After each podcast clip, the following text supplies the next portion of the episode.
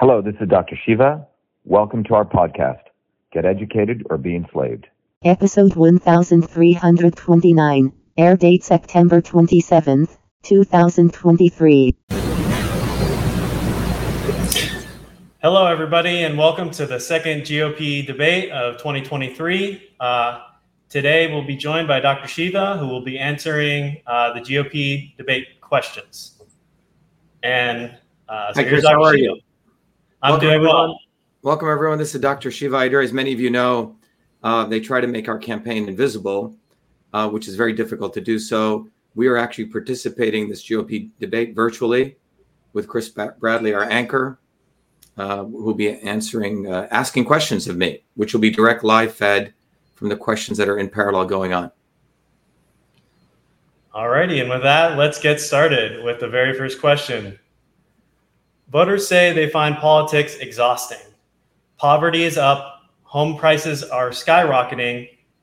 Voters say they want someone who has their back. Joe Biden recently visited striking auto workers on the picket line.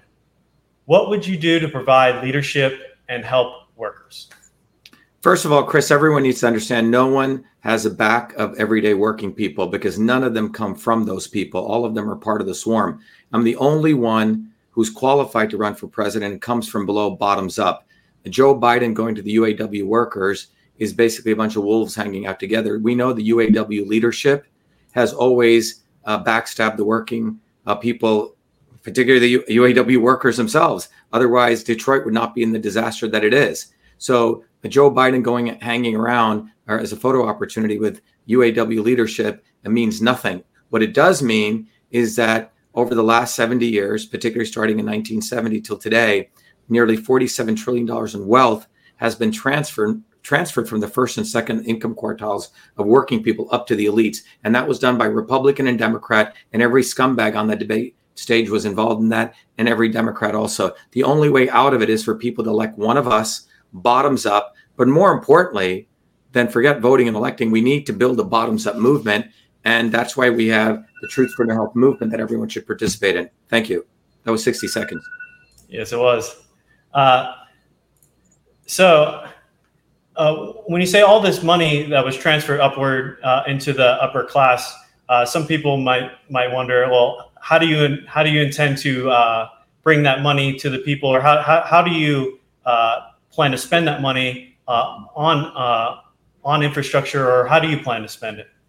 Yeah, so let's talk about that, Chris. Look, um, I think this is a follow on, I assume, to this question, right? First of all, people need to understand that between 1900 to 1970, um, because of the explosive bottoms up movements, every income quartile in the United States grew with GDP. But since 1970 till today, because of the fact that the Republicans and de- Democrats have defecated, literally defecated on the working people, what we have is a transfer of wealth about $47 trillion. And all the infrastructure that should be public infrastructure has been transferred to the elites. So in the first 100 days in office, uh, I will expropriate all the infrastructure of big tech companies from Amazon to Google to YouTube to Facebook to Twitter and give this back to the people. This infrastructure was created by the people. And we don't want to do some little tweaks like Elizabeth Warren and other fools have talked about.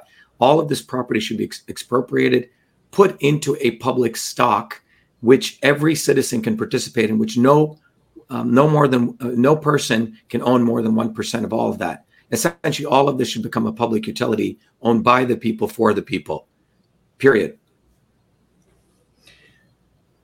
Some people hear words like that and they think that you are uh, going after the rich. What do you say to those people?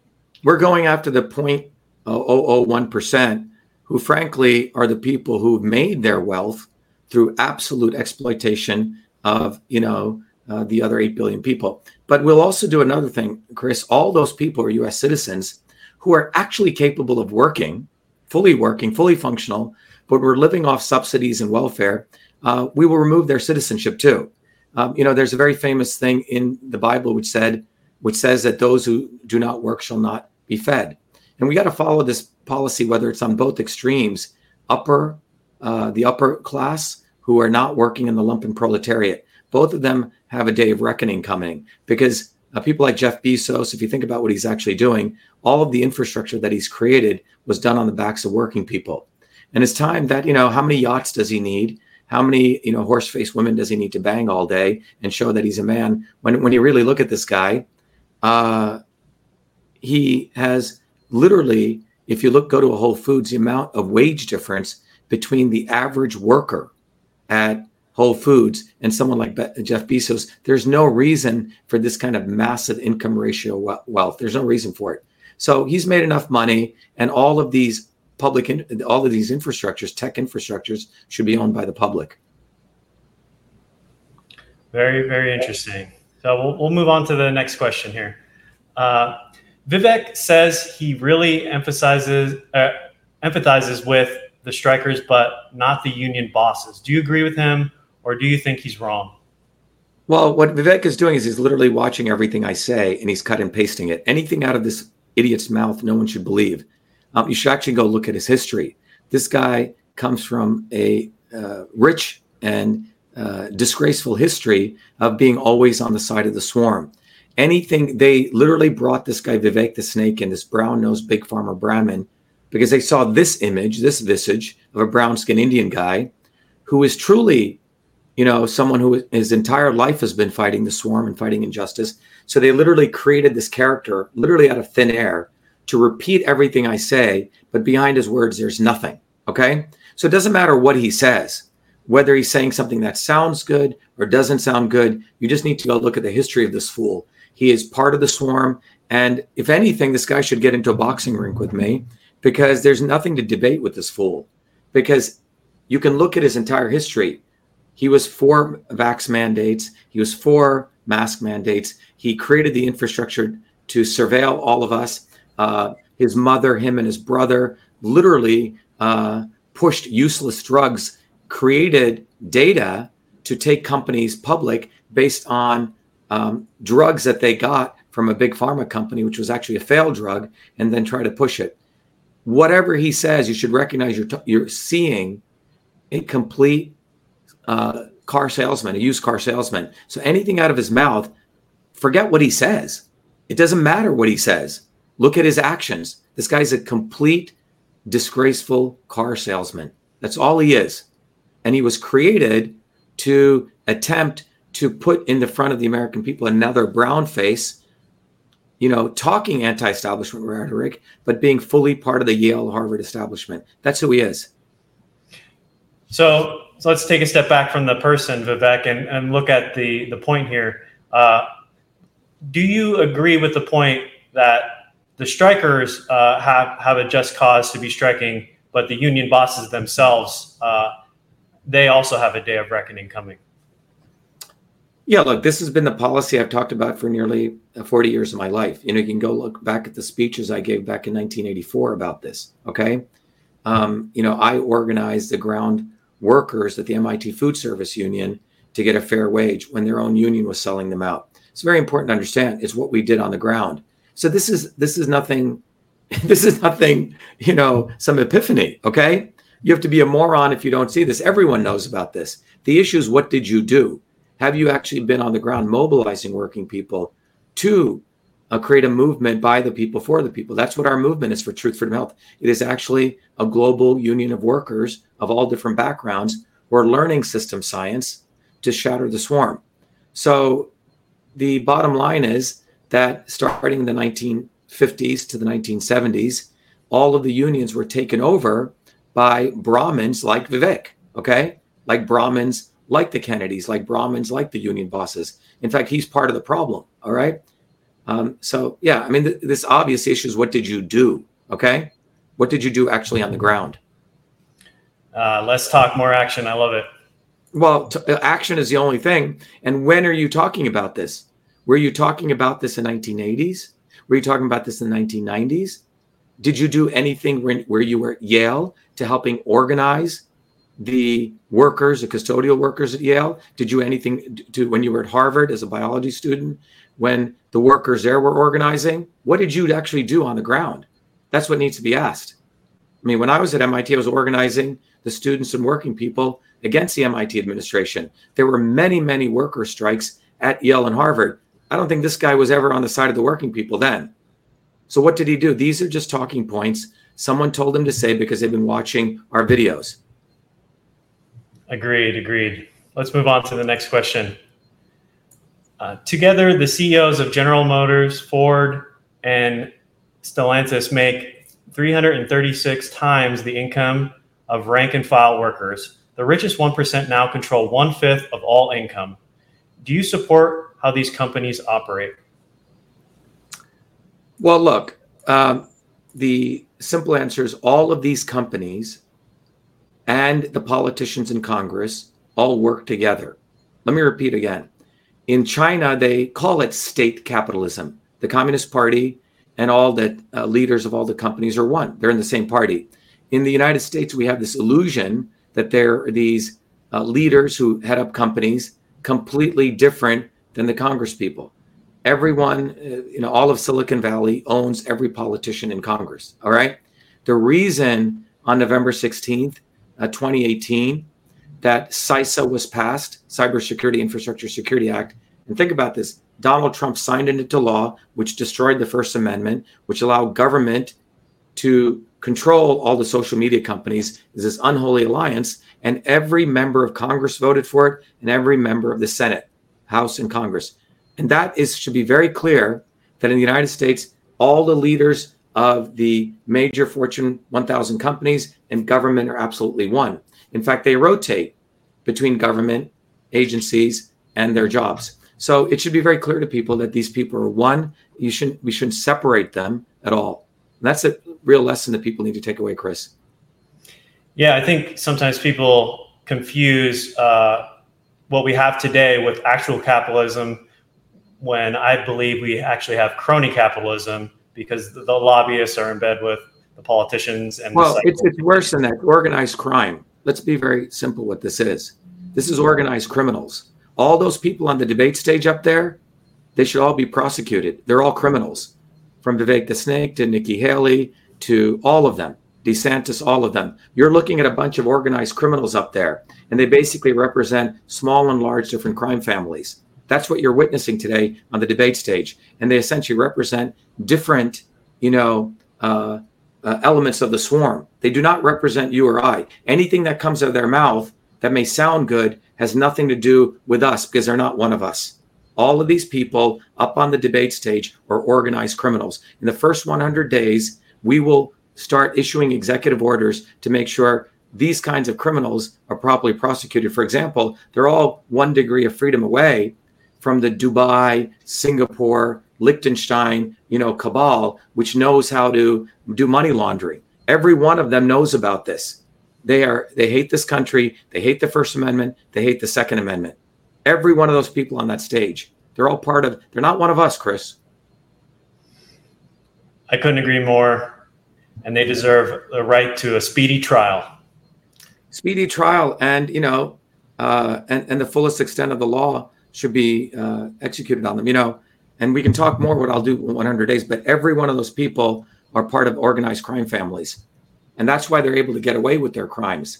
Vivek the Snake, what he did he should be fully prosecuted for what he did with the big pharma companies. You know, he bought a failed drug that failed four times for five million bucks and resuscitated it with his mother's help based on data that they munged together to take a useless drug and then to promote it to very poor working people who thought by buying his stock they're going to you know uh, he's going to save he's going to find a cure for alzheimer's the guy's a complete scam artist well, but he's okay. representative of all of them. You know, he's representative of all of them.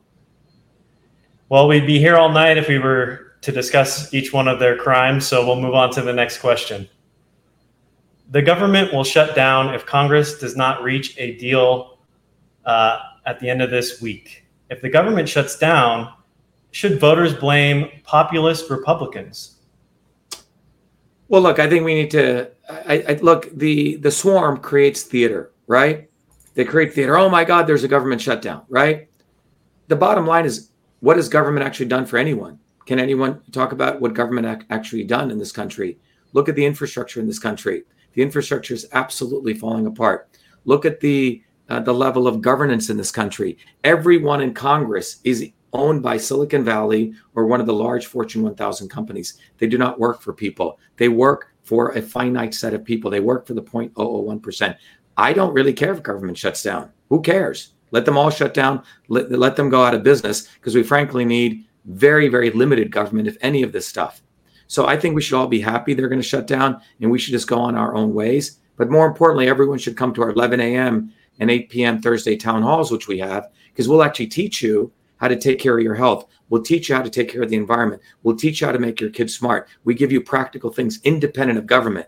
What we need is truly a government by the people, for the people. But in order to have that, everyone here has got to get educated on how systems work and how we build a movement and become leaders. So the governance should be spread out, diffused out, so we have self-organizing systems. I don't even think this is an issue. No one should even care about this, whether the government shuts down or is open. They haven't helped you either way. Many people may say, well, what about our, our debt? What about our world uh, reserve currency status? What about our, uh, our expenditures for public programs? What do you say to them? Well, look, uh, after becoming president, one of the executive orders I'll pass is that uh, we don't acknowledge any of this debt. We'll just clean, wipe clean the books. We don't know anything because the public didn't put us into debt. The elites put us into debt. Okay, I didn't. Did you put your? Did you have any say in putting us into debt, Chris? I didn't. You didn't. Neither did the other 300 million people. So we didn't put ourselves into debt. The people put ourselves into debt are Obamas and the Trumps and the Clintons and the Bushes. Let them be jailed for putting us into debt. Let them, no one gave them the authorization to do a lot of stuff. The Fed, all these people, right? The Fed does not represent us. It is a private entity which should be completely demolished. It shouldn't even exist. So when we talk about our debt, it's not my debt, it's their debt. And we don't owe any of that debt. So we would wipe that slate completely clean, just wipe it clean. And any money that's ever issued must be backed by gold or silver, period. And perhaps uh, if there was truly a, a cryptocurrency that could truly be managed by the people for the people, potentially that, if it's a limited amount of it, um, you know, and it, and it cannot be busted, you know, with quantum computing. But uh, the bottom line is this is not our debt. You know, you see how the elites are, they keep coming up with ways, very, very powerful pronouns. Oh, our debt. It's not our debt. It's not my debt. I didn't create this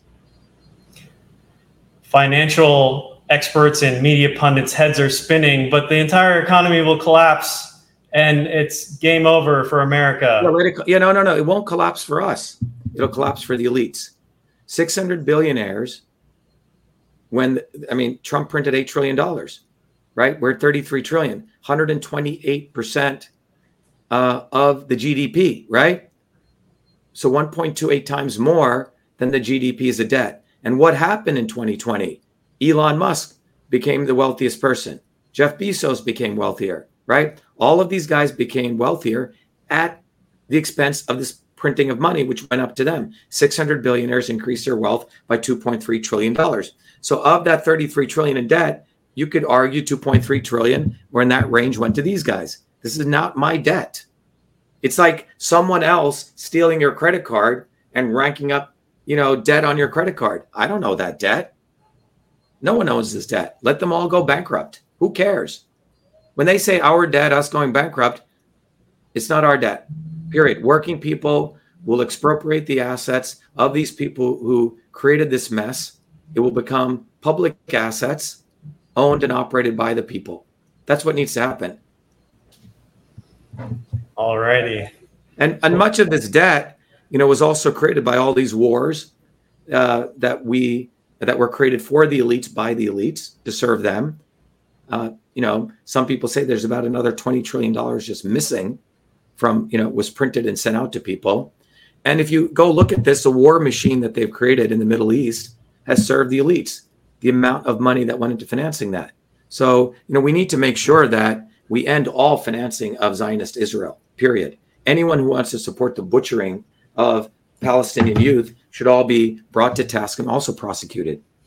And all of them on that debate stage support that. Everyone on that debate stage supports the advancement of the military industrial complex by the funding of Israel and all of these foreign wars. I will not do that. Just pull the plug on all this shit. Pull the plug on NATO. Pull the plug on IMF. Uh, this is not American. This is not. None of this was decided by the American people.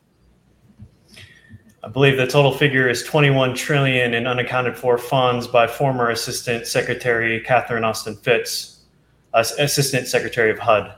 Yep. Uh, so we'll move on to the next question here. Childcare costs are topping $10,000 per month. Some families are spending half of their income on childcare. The last of the pandemic emergency funding is about to end, and thousands of daycares might close. How would you address childcare costs for families? Yeah, look, if you actually add up, and I did this at some point, uh, if you add up the actual cost, right, of taking care of kids, you know, um, you know, many people that I know very closely, right, um, single mothers, right, um, they have to drop their kid off at childcare so they can go and get, let's say, a degree so they can work, right. Um, the issue here, Chris, is if people are doing legitimate activities to do that, you know, we should have a system which supports that. And if you actually add up the dollars, it's very, very minuscule. Um, and one of the best ways to make up that money, if you go back and just look at the fundamentals of this, is to make sure we pull the plug on a lot of these billions and billions of dollars we fund into these terrorist organizations like the United Nations, right? Like the World Health Organization, like NATO. I mean, if you just pull the plug on NATO, you solve many, many problems. So we just need to move money from this bucket over to this bucket. But working families, working people who are trying to advance themselves and who cannot afford childcare, we should support them as long as you know there should be some criteria, right? They're not going and selling drugs or they're not going and you know, being prostitutes or something like that, you know? They're actually doing some work to advance their skills. And you know, either single people or hardworking people do that. We should fully support this and just move money around. We don't need to print money. We just need to decapitate money in certain areas and move it to other areas. So defunding uh, foreign militaries that invade uh, other countries and, and take that money and put it back into our communities. I, I think there's a lot of people in America that can resonate with uh, getting out of NATO and other uh, other uh, conflicts in the Middle East and Africa and, and all over. Yep. So I like it. Uh, yeah, and so I'll mention real quick. Uh, Vivek on stage uh, just said uh, everyone on stage around him is good people, and Republicans need to come together as a party. Do you have a comment on that?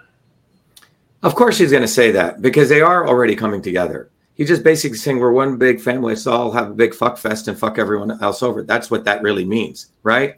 And whenever these guys talk about unity, we should remember when they talk about unity, they're saying this because our movement, our campaign is exposing that they're all, I mean, this is no coincidence, right? I just said this and he's saying that, right? They probably have a earpiece listening to what we're saying. Please say this right now. Because the bottom line is the swarm will always come together to protect their own. And remember, they are not one of us and we're not one of them. When push comes to shove and our movement and our campaign grows, watch that they will all unite against us. And that's what he just said. That's what he just telegraphed. He's telling all of them, hey, there's a guy called Dr. Shiva, and there's a mass movement growing, and we better get our shit together and protect ourselves because they're going to come with pitchforks against us. And that's what needs to be done. Because these people have completely destroyed the health of the American people. The life expectancy rate in the United States is going, you know, upside down, as we've talked about. If you have a child today, your child is going to have a lower lifespan than you, thanks to all of those fucking idiots on the stage. Every single one of them, all of them. They're all imperialists. I mean, look at DeSantis and Vivek the Snake, right? Both went to Harvard, both went to Yale. All right. They're part of the belly of the beast of the swarm. And so they don't care who gets elected, right? Because they're all going to profit. All one of them are one.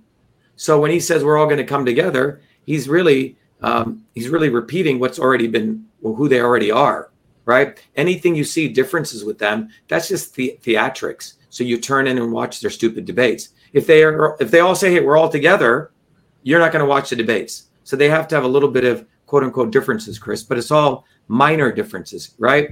It's no difference than your kid getting an F minus and another child getting F minus minus, another kid getting an F and another kid getting an F plus.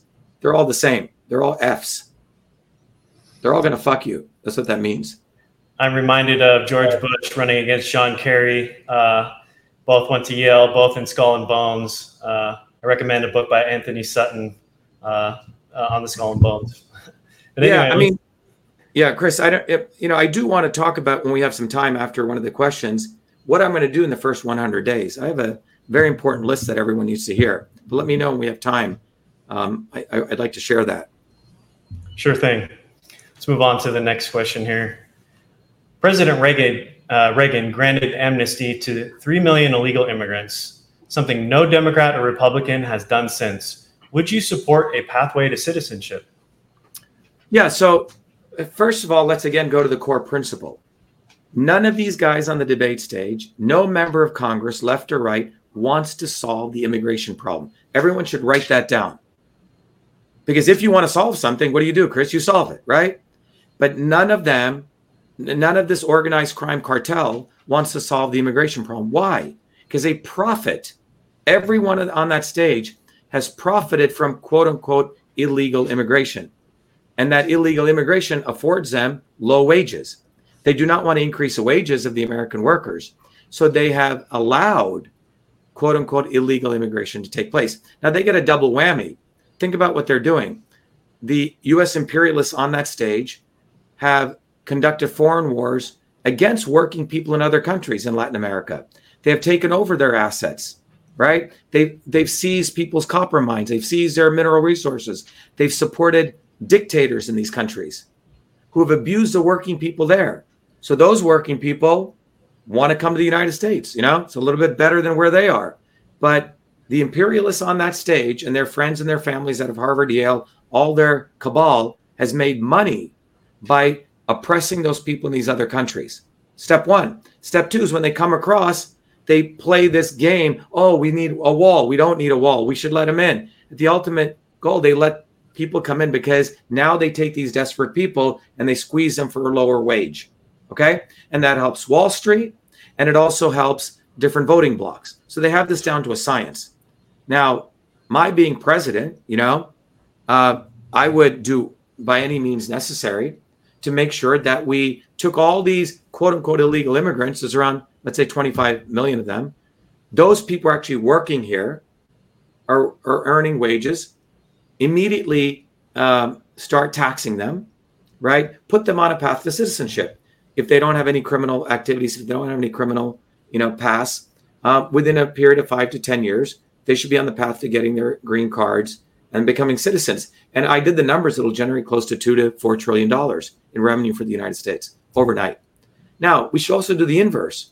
Those American citizens who are living like Bernie Sanders should be deported, okay, to some other countries. He's never worked a day in his life. Anyone who scammed the system, who is able bodied and is capable of working. I mean, I have friends that I know who have, who have family members who are paraplegics. They're working.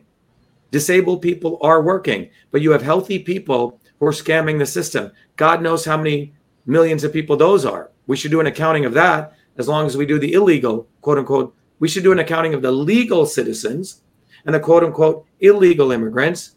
And we should deport some people out and we should value those people who want to work. So this is not about illegal immigration or legal citizens. This is about who's contributing to the advancement of the United States. That's what it's about. And they don't want to talk about that because all those criminals on the stage have profited from foreign wars. They've profited from supporting dictators. Tulsi Gabbard is the military industrial complex. I, the recent 9 11, she said, Oh, yeah, the Islamists were doing this as a justification to go seize Iraq, which became the biggest military base. You see? So all of these people are organized criminals. They do not want to solve the immigration issue. I actually have a real solution. And Congress should not go on any recess until they sit there and they execute on this and they deliver me a bill with this solution. And it'll generate, you know, two to four trillion dollars in actual capital for the United States budget. We'll have a surplus overnight from it. Right now, the U.S. budget is, you know, four to five trillion. We'll be generating a surplus of two trillion bucks just from that. I love it. I, I definitely think uh, many immigrants coming across the border uh, are good people and, and they just want a better life for their families. And I think everyone, everyone, your parents were immigrants. My parents were immigrants. I'm an immigrant. Everyone's an immigrant. Who's not an immigrant? Even the Native Americans were immigrant. They immigrated over wherever, right? Either they came from below, from South America, or from North America. This land is a land of immigrants. That's what makes it amazing. So we need to support people who actually want to work their butt off, I not agree. exploit them. Yeah. So I have a. It's kind of a follow up on this. Uh, most illegal immigrants are coming from countries south of the border. A steady stream of people come into the country on a steady basis. In the last decade, government has spent $55 billion to address the root cause of migration, but crime, poverty, and corruption persist. The number of border crossings is only growing. Are we wasting money?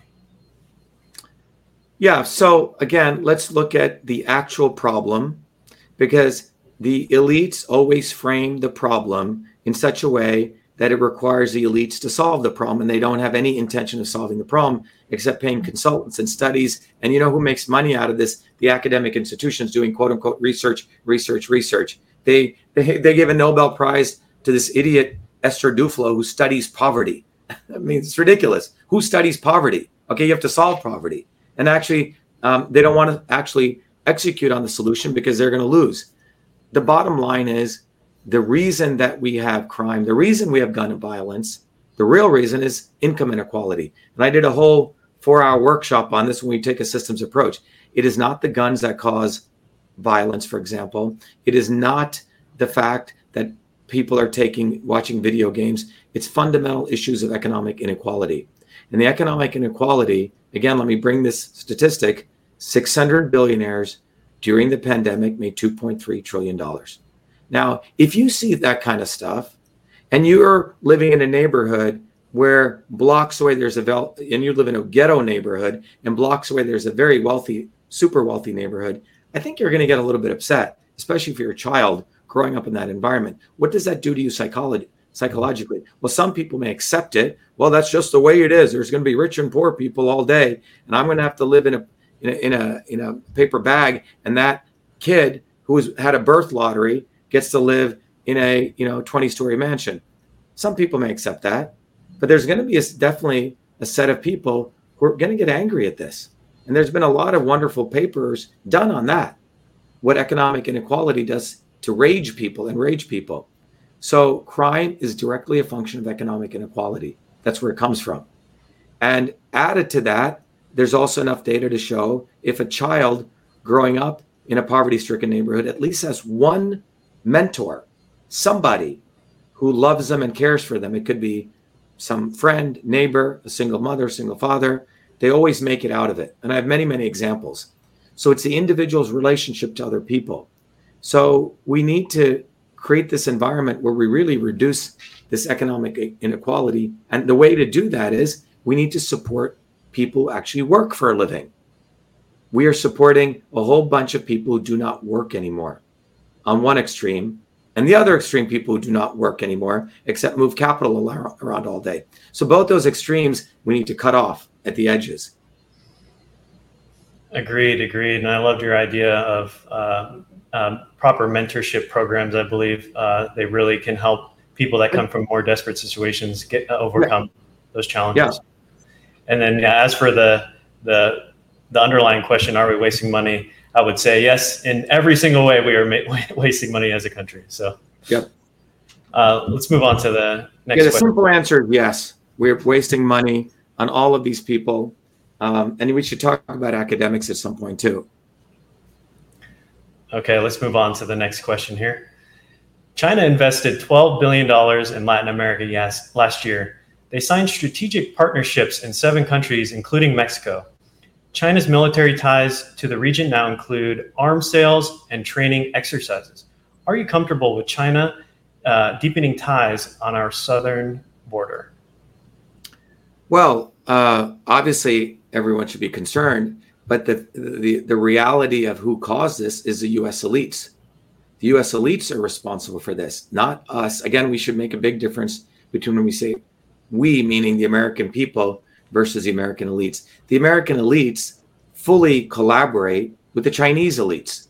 This would not happen without full support from the elites. The elites are moving large amounts of their capital into the BRICS nations, right? Brazil, um, India, Russia, and China. So we need to make very clear that what we're witnessing before us is essentially a consolidation of power among a global set of elites. Now, China, um, essentially, what they're doing in Latin America or Africa uh, is essentially a different approach, right? Chi- China goes to those people and uh, educates them, gives them money, right? Uh, helps them build roads and infrastructure. The United States elites go to them, to Africa and Latin America, and they tell them to all become gay, right? Or I'll tell them to become support LBGT. All right. This is what we export. We're not really exporting any level of knowledge. We're not we're not giving people in Latin America infrastructure, right? In fact, what we've been doing in Latin America, Chris, since the 1960s, right, is we've been exporting um, and supporting dictatorships, right? Chile was a, a, clear example of this. We supported this guy Pinochet, right, who butchered his own people, butchered uh, students who were protesting, and buried them in the walls of a stadium, in order to make sure the U.S. could have access to uh, monopolies of Anaconda Mine, which is one of the biggest copper mines. So that's what we've been doing. So we have no right to critique China, right? Because the US elites did that to suppress the working people of Latin America. And now, through their own interaction with the elites of China, they're doing a, a second round of exploitation of the people of Latin America. So ultimately, the working people in the United States need to unite. We need to build a movement, and we need to link arms with the working people of Latin America. That's what needs to happen. That's really the the real source of the issue. Um, again, it's theater. It's absolute theater to say the U.S. versus China, the U.S. versus Russia. These are all dialectics which are designed so we remove our eye off the ball of who our real enemy is. Absolutely, I couldn't agree more. I love that you bring up the exploitation uh, from the Anglo-American establishment uh, on South America and uh, our, our, neighbors uh, to the south. Uh, it's actually it's despicable what we've done to them, and uh, there's many a good book on on that topic. I highly recommend Confessions of an Economic Hitman, which is a very good book on that topic. Exactly. So right. By the way, let me be clear. You know, you know, you know, the percentage of people uh, who are want to focus on LBGT rights, right, versus the percentage of people want to focus on making sure they have good health care and wages and infrastructure, I think is vastly different. So the United States goes to these countries and promotes LBGT rights as the center issue, not about healthcare, not about food, not about education. China's coming in there and saying, you know, we're going to help you with food, education, healthcare. Who are you going to go with? I mean, it's pretty obvious, right? Who are you going to go with? Absolutely. We need we need a return to sanity. Let's move on to the next question here. In 2017, the Trump Pence administration canceled DACA, which put the legal status of 600,000 dreamers in the hands of courts. Dreamers work and they pay taxes. As president, if the Supreme Court ends DACA, would you work with Congress to reach a permanent solution for dreamers? Yeah. So, Chris, again, we have to see this as a system solution, right? The DACA uh, issue is part of the larger issue of immigration. So, you notice what they do. They do not want to go solve the real immigration issue. They peel away a piece of it, like DACA, you say, and then they create a little theater over here. So the Democrats act like they're doing something, and then they make the Republicans look like they're the enemy, not doing something. The real, the comprehensive solution to immigration is very simple. Take all of the people who are quote unquote illegal immigrants, you know, put them on a path to citizenship, provided they don't have this crimes and all those issues, and they can show that they're actually working. If they're working people in the United States, put them on a path to citizenship and that should be done within one congressional term, right? One, you know, semester of Congress should do that. It shouldn't be prolonged more than you know 13 weeks. Period. This is not a difficult issue uh, to address and solve if you want to solve it. But if you just want to do something for political points and for the media to create the left-right narrative, Fox says this, CNN says this, this is going to keep going on forever. So again, my solution is I actually have a blueprint which we had on our Shiva for Senate site We would just, it's basically a five page blueprint. Step one, do this, do this, do this. You call all the congressional people together. You publicly do a whiteboard session, which I would do, right? Make all of these people accountable. And in an open forum, that it should be televised, go to the Senate Majority Leader, the House Majority Leader, and say, Are you going to do this? Okay. And if you're not going to do this, tell, tell us why right now in front of these cameras. You say, you need to get their commitments. And are you going to commit that you're going to do this versus, you know, end, end the session? Oh, I got to go on vacation. All these people are being paid by tax dollars. They get amazing benefits. You know, you go into Congress, you get pension for life. You get a pension for life. Okay. So all of these people are getting paid handsomely. They should go there and solve the immigration issue in 13 weeks or less.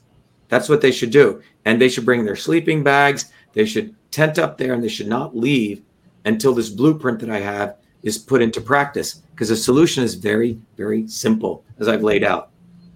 Make sure those people who are hardworking, people who came to this country and contributing, they put on be put on a path to citizenship. Tax them, get two to four trillion dollars in tax revenue.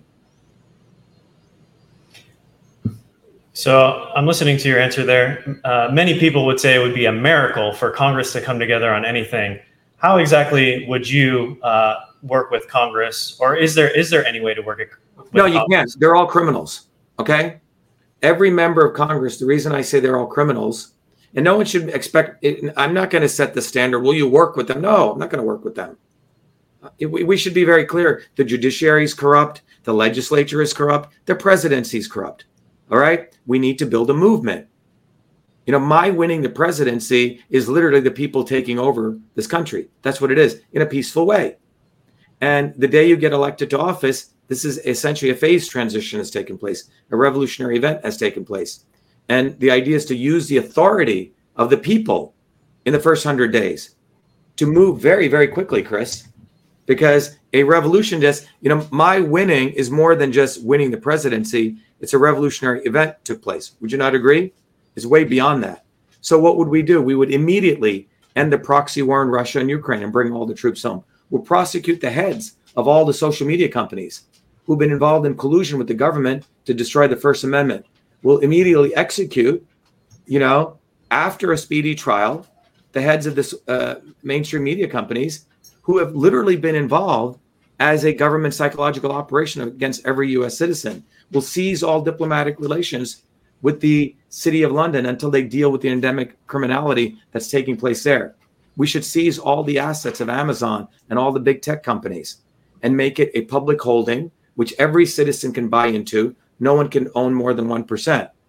Uh, anyone with dual Israel citizenship must resign their public position. We should take down the criminal ADL and prosecute, frankly, Jeffrey Greenblatt. We'll remove all funding for Israel We'll also should prosecute all the graduates of the Young Global Leaders program of the WEF for treason and cons- conspiracy to commit treason. And it's very easy because we have the force of the people who voted for me winning uh, that office of the presidency. We should exit, as I mentioned before, the United Nations, the WHO, the IMF, and obviously NATO. And, you know, there needs to be an expropriation of assets of people who've been running a criminal operation from the Bushes to the Clintons, to the Trumps, the Kennedys, the Sanders, and frankly, every member of Congress. Every member of Congress, every, all of them is part of this criminal enterprise. Now, why do I say that? Because every single one of them voted unanimously, voted unanimously for the creation of the Cybersecurity Infrastructure Security Agency on November 16th, 2018. The found fundamentals of the United States says Congress shall pass no law, no law shall be passed to abridge of freedom of speech. They all were part of this. So none of them should be, um, you know, all their assets should be expropriated because everything that they have has been made from cutting deals against the American people. I mean, Nancy Pelosi is an egregious example. Goes into Congress with nothing and has close to half a billion dollars in assets now. And on and on and on, right? Jared Kushner's got, gets a $2 billion loan. Yeah, I'm not going to work with any of them. Fuck that. I'm going to work with the people who brought us into power. Those are who we need to work with.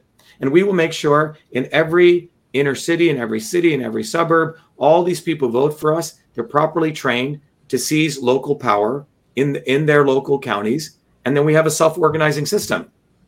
We need a systems overhaul. Your child's lifespan is going to be less than yours. These people do not deserve to be in power. Many may agree with your sentiment, but most might say your ideas for reform are too radical. What do, what do you have to say to them? Who's many? Who, what, what is what is saying? They, they're using very very interesting terms. Many may say many. First of all, the few may say that. Okay, the many will agree with me. The many are actually on our side. So when people say these statements, they need to get their head out of their ass. That's my first thing. Because people make these very broad statements because that statement that that individual just made, Chris, is coming from brainwashing of their own neuron, neuronal network. Okay. Many, 300 million people. Okay. You take a state like Massachusetts, 6 mil, 6.7 million citizens, 5.5 million can register to vote. Only 4.2 million even bother registering to vote. 1.3 million, the many don't even participate. Out of that 4.2 million, 2.2 only vote. Another 2. million, the many plus the 1.3, 3.3 don't even bother voting. And out of that 2.2, only half of them are making decisions. And you can apply that to the country. Less than 20% of people, the many, are making decisions for the 80%. The many, that 80% support me. And that 80% who they want to make me invisible to. So they need to get your pronouns correct. Um, the many actually will fully support us such uh, expropriation that I've just talked about of all these people. You know, we should eliminate, go back to the Constitution, all these standing armies and the police, uh, you know, all should be local militias. Um, the US government uh, should also uh, only be allowed to print money only if it's backed by gold and silver. And we should arrest the owners of the Fed, private company, and prosecute all of them for larceny. That's what they've done. And um, we should also defund all the intelligence agencies. But see, others will say this, but they don't have a movement. When you have a movement, we can do it. Okay. And we should also reward all whistleblowers and prosecute those responsible for trying to enslave all of us. The other thing we need to definitely do is all these academics in every major institution who's published fabricated data, they should all be jailed immediately because it's pretty easy to, and a lot of that has occurred. And every university president who gave, who took money from Epstein after he was convicted, and I'll tell you one of them is MIT President Rafael Reif. He should be convicted and jailed. Okay, he should be prosecuted. And we should also, as I mentioned um, earlier on, um, every citizen in the United States should receive proper weapons training and should be provided firearms. It's just a basis of uh, uh ensuring that we could follow the spirit of the Constitution, which is to make sure if, go- if the government becomes destructive, it should be abolished and altered. The first, the Second Amendment, I'm sorry, wasn't created to go pheasant hunting. So Don fucking Jr. can go kill some poor elephants and cheetahs in Africa. That's not why it was created. It was created so the citizenry could be armed properly to abolish and alter the government if it becomes destructive to us. Um, we should close down and de-accredit most of the medical schools in the United States. Okay, after what occurred in the 1900s by the Rockefellers, and we should really support and do a lot of research on alternative medicine. So this is one of the things I do. We need to demilitarize the police. You know, I can do that. The executive branch is the head of the enforcement division. Um, the other piece, the other piece of this is Chris. All the victimless crimes should be made legal. You know, and as a part of that, we should feel all the prisoners of convicted of crimes in which no one was harmed, um, or you know, or there's uh, clear evidence of self-defense. And I can keep going on, but I'll come back. I have about four or five more things that this should be done with the wave of our movement. You see? I love your answer there. Shattering the false paradigm. Uh, the many are us, and we are on your side, and I, I completely agree. So we'll, we'll turn to the next question here. Speaking of crime, Crime has been a horrendous problem in this country. Crime in major cities is striking fear in the hearts of Americans. Just last night, looters took over the streets of Philadelphia. Governor Christie recently proposed in the last debate using U.S. attorneys to prosecute crimes that local law enforcement won't. But they are overwhelmed as well, and they could not handle all of the lawlessness, the carjackings, the armed robberies. They're all skyrocketing. Progressive prosecutors were elected by their constituents and now they can't be fired by a president. So, what would you do to end the revolving door of criminality? Okay, well, Chris Christie's a fucking criminal. Okay, let's start. Let's begin right there. Everyone knows what he did with Bridgegate. Okay, he has no authority to talk about crime. Okay, every one of those people on the stage is a criminal. Okay, Vivek Ramaswamy is a criminal. He should be prosecuted for what he did with that company of his, Axovant, where they went and took $5 million, bought a failed drug, you know, put it back on Wall Street, massaged the data with his mother's help, mother's help, okay? And then flipped the company. He took away 50 million bucks. Every one of those guys on stage is a criminal. So none of these people have any authority to talk about crime. Um, the crimes that they've done, you know, are, are 10 times more worse than these petty larcenies or people getting upset. All right. What they've done with the sweep stroke of a pen, what they've done in back rooms with hedge fund meetings, right? How they've manipulated money. Everyone on that stage is an organized criminal. The real question is, what are we going to do about that crime? Let's focus on the real crime.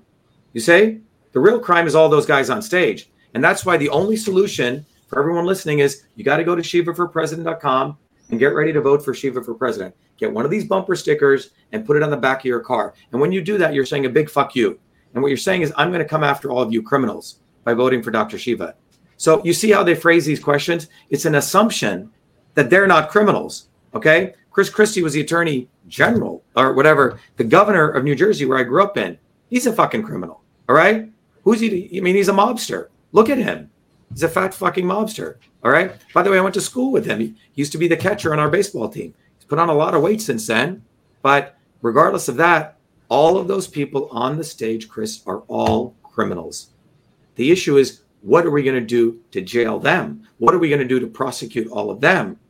And why would we, why are they even on the debate stage? It's a crime that they use social media you know, and then they have this alliance with, with government to make our campaign invisible. Is that not a crime? How many civil rights laws does that break? How many election interference laws does that break? So they get away with crime every day. Okay.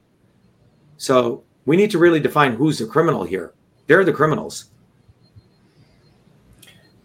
I can I can appreciate that answer. I yeah, pointing the finger at the right direction, uh, and I think this goes back to your uh, earlier point that in, income inequality is, is ultimately the reason why these things are happening. That th- these people they don't have uh, access to good infrastructure. They have poor schooling, poor public schools, lack of education, and so by actually going after the real criminals, we solve the actual problem. Rather well, well than- the, the, the, so Chris, remember, I use this term lumpen proletariat, which are the people who basically they have arms, they have weapons, they have drugs, etc. Over on one extreme, and over here are the bourgeois, okay, who just move capital around, who never really do a lot, like Elon Musk, but they get uh, you know appropriated to very very high levels. On this other extreme, both of these people are criminals. The people in the middle who actually get up every day and work, who who are being disarmed, whose Second Amendment rights are being taken away. People over here have weapons because these you know, the Bernie Sanders has armed guards protecting him. Elon Musk has armed guards protecting him. And on the other extreme, the thugs have weapons, right? So both extremes, the lumpen proletariat and the bougie people, are going to squeeze the middle people who are actually working for a living. So we have to redefine the criminal behaviors occurring to working people. So over here, the lumpen proletariat go do some crazy shit, and the bourgeois point to them oh my God, this is crime. We need to disarm people. They don't care about disarming the lumpen proletariat. They want to disarm the working people because they're the people who who may who should be exercising their Second Amendment rights against the destructive nature of government and the bougies and the lumpen proletariat. So that's who they want to disarm. So when they talk about crime, they don't want to disarm criminals. They want to disarm the working people so we don't go after the criminals. That's what this is about. Yeah, strange that we don't see any of this happening in Martha's Vineyard. But we'll move on to the next question here. Right. It's a good point. For the first time ever, a Univision poll found that mass shootings and gun safety are one of the most important issues for Latino voters. Mental health concerns are not unique to the United States, but gun violence is. What is your specific plan to curb gun violence?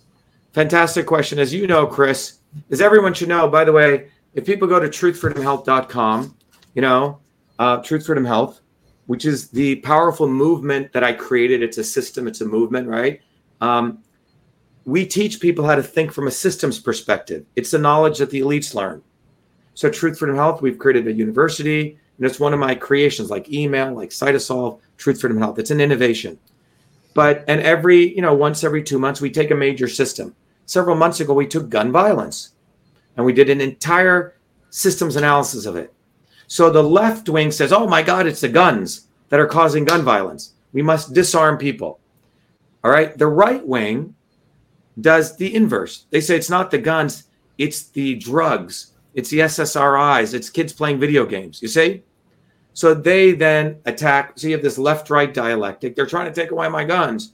We're not trying to take away your guns. We just don't want whatever, right? They try to do this dialectic.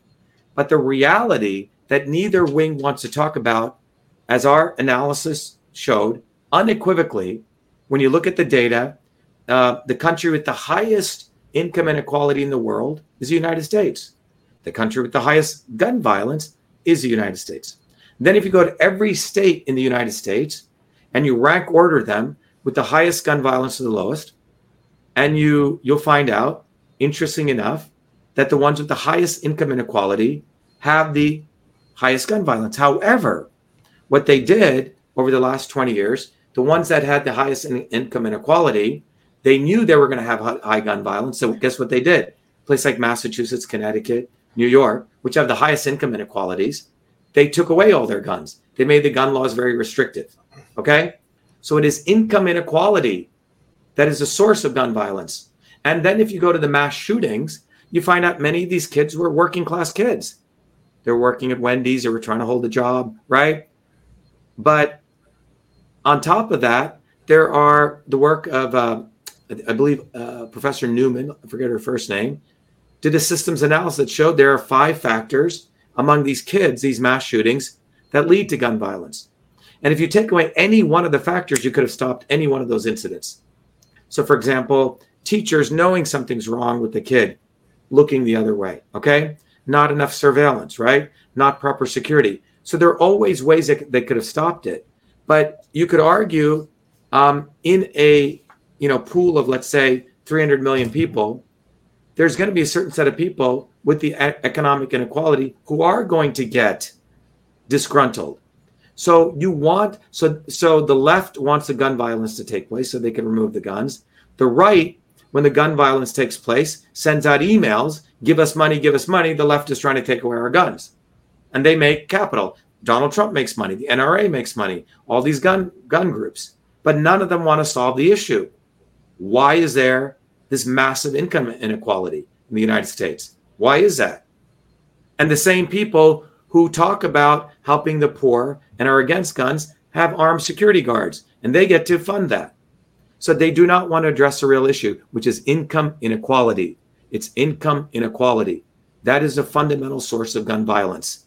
And if anyone wants to know more, they could go look at the research I did. There's a whole workshop paper I did on this, but neither the left or the right wants to talk about this because it gets to the real heart of the problem and they do not want to talk about that.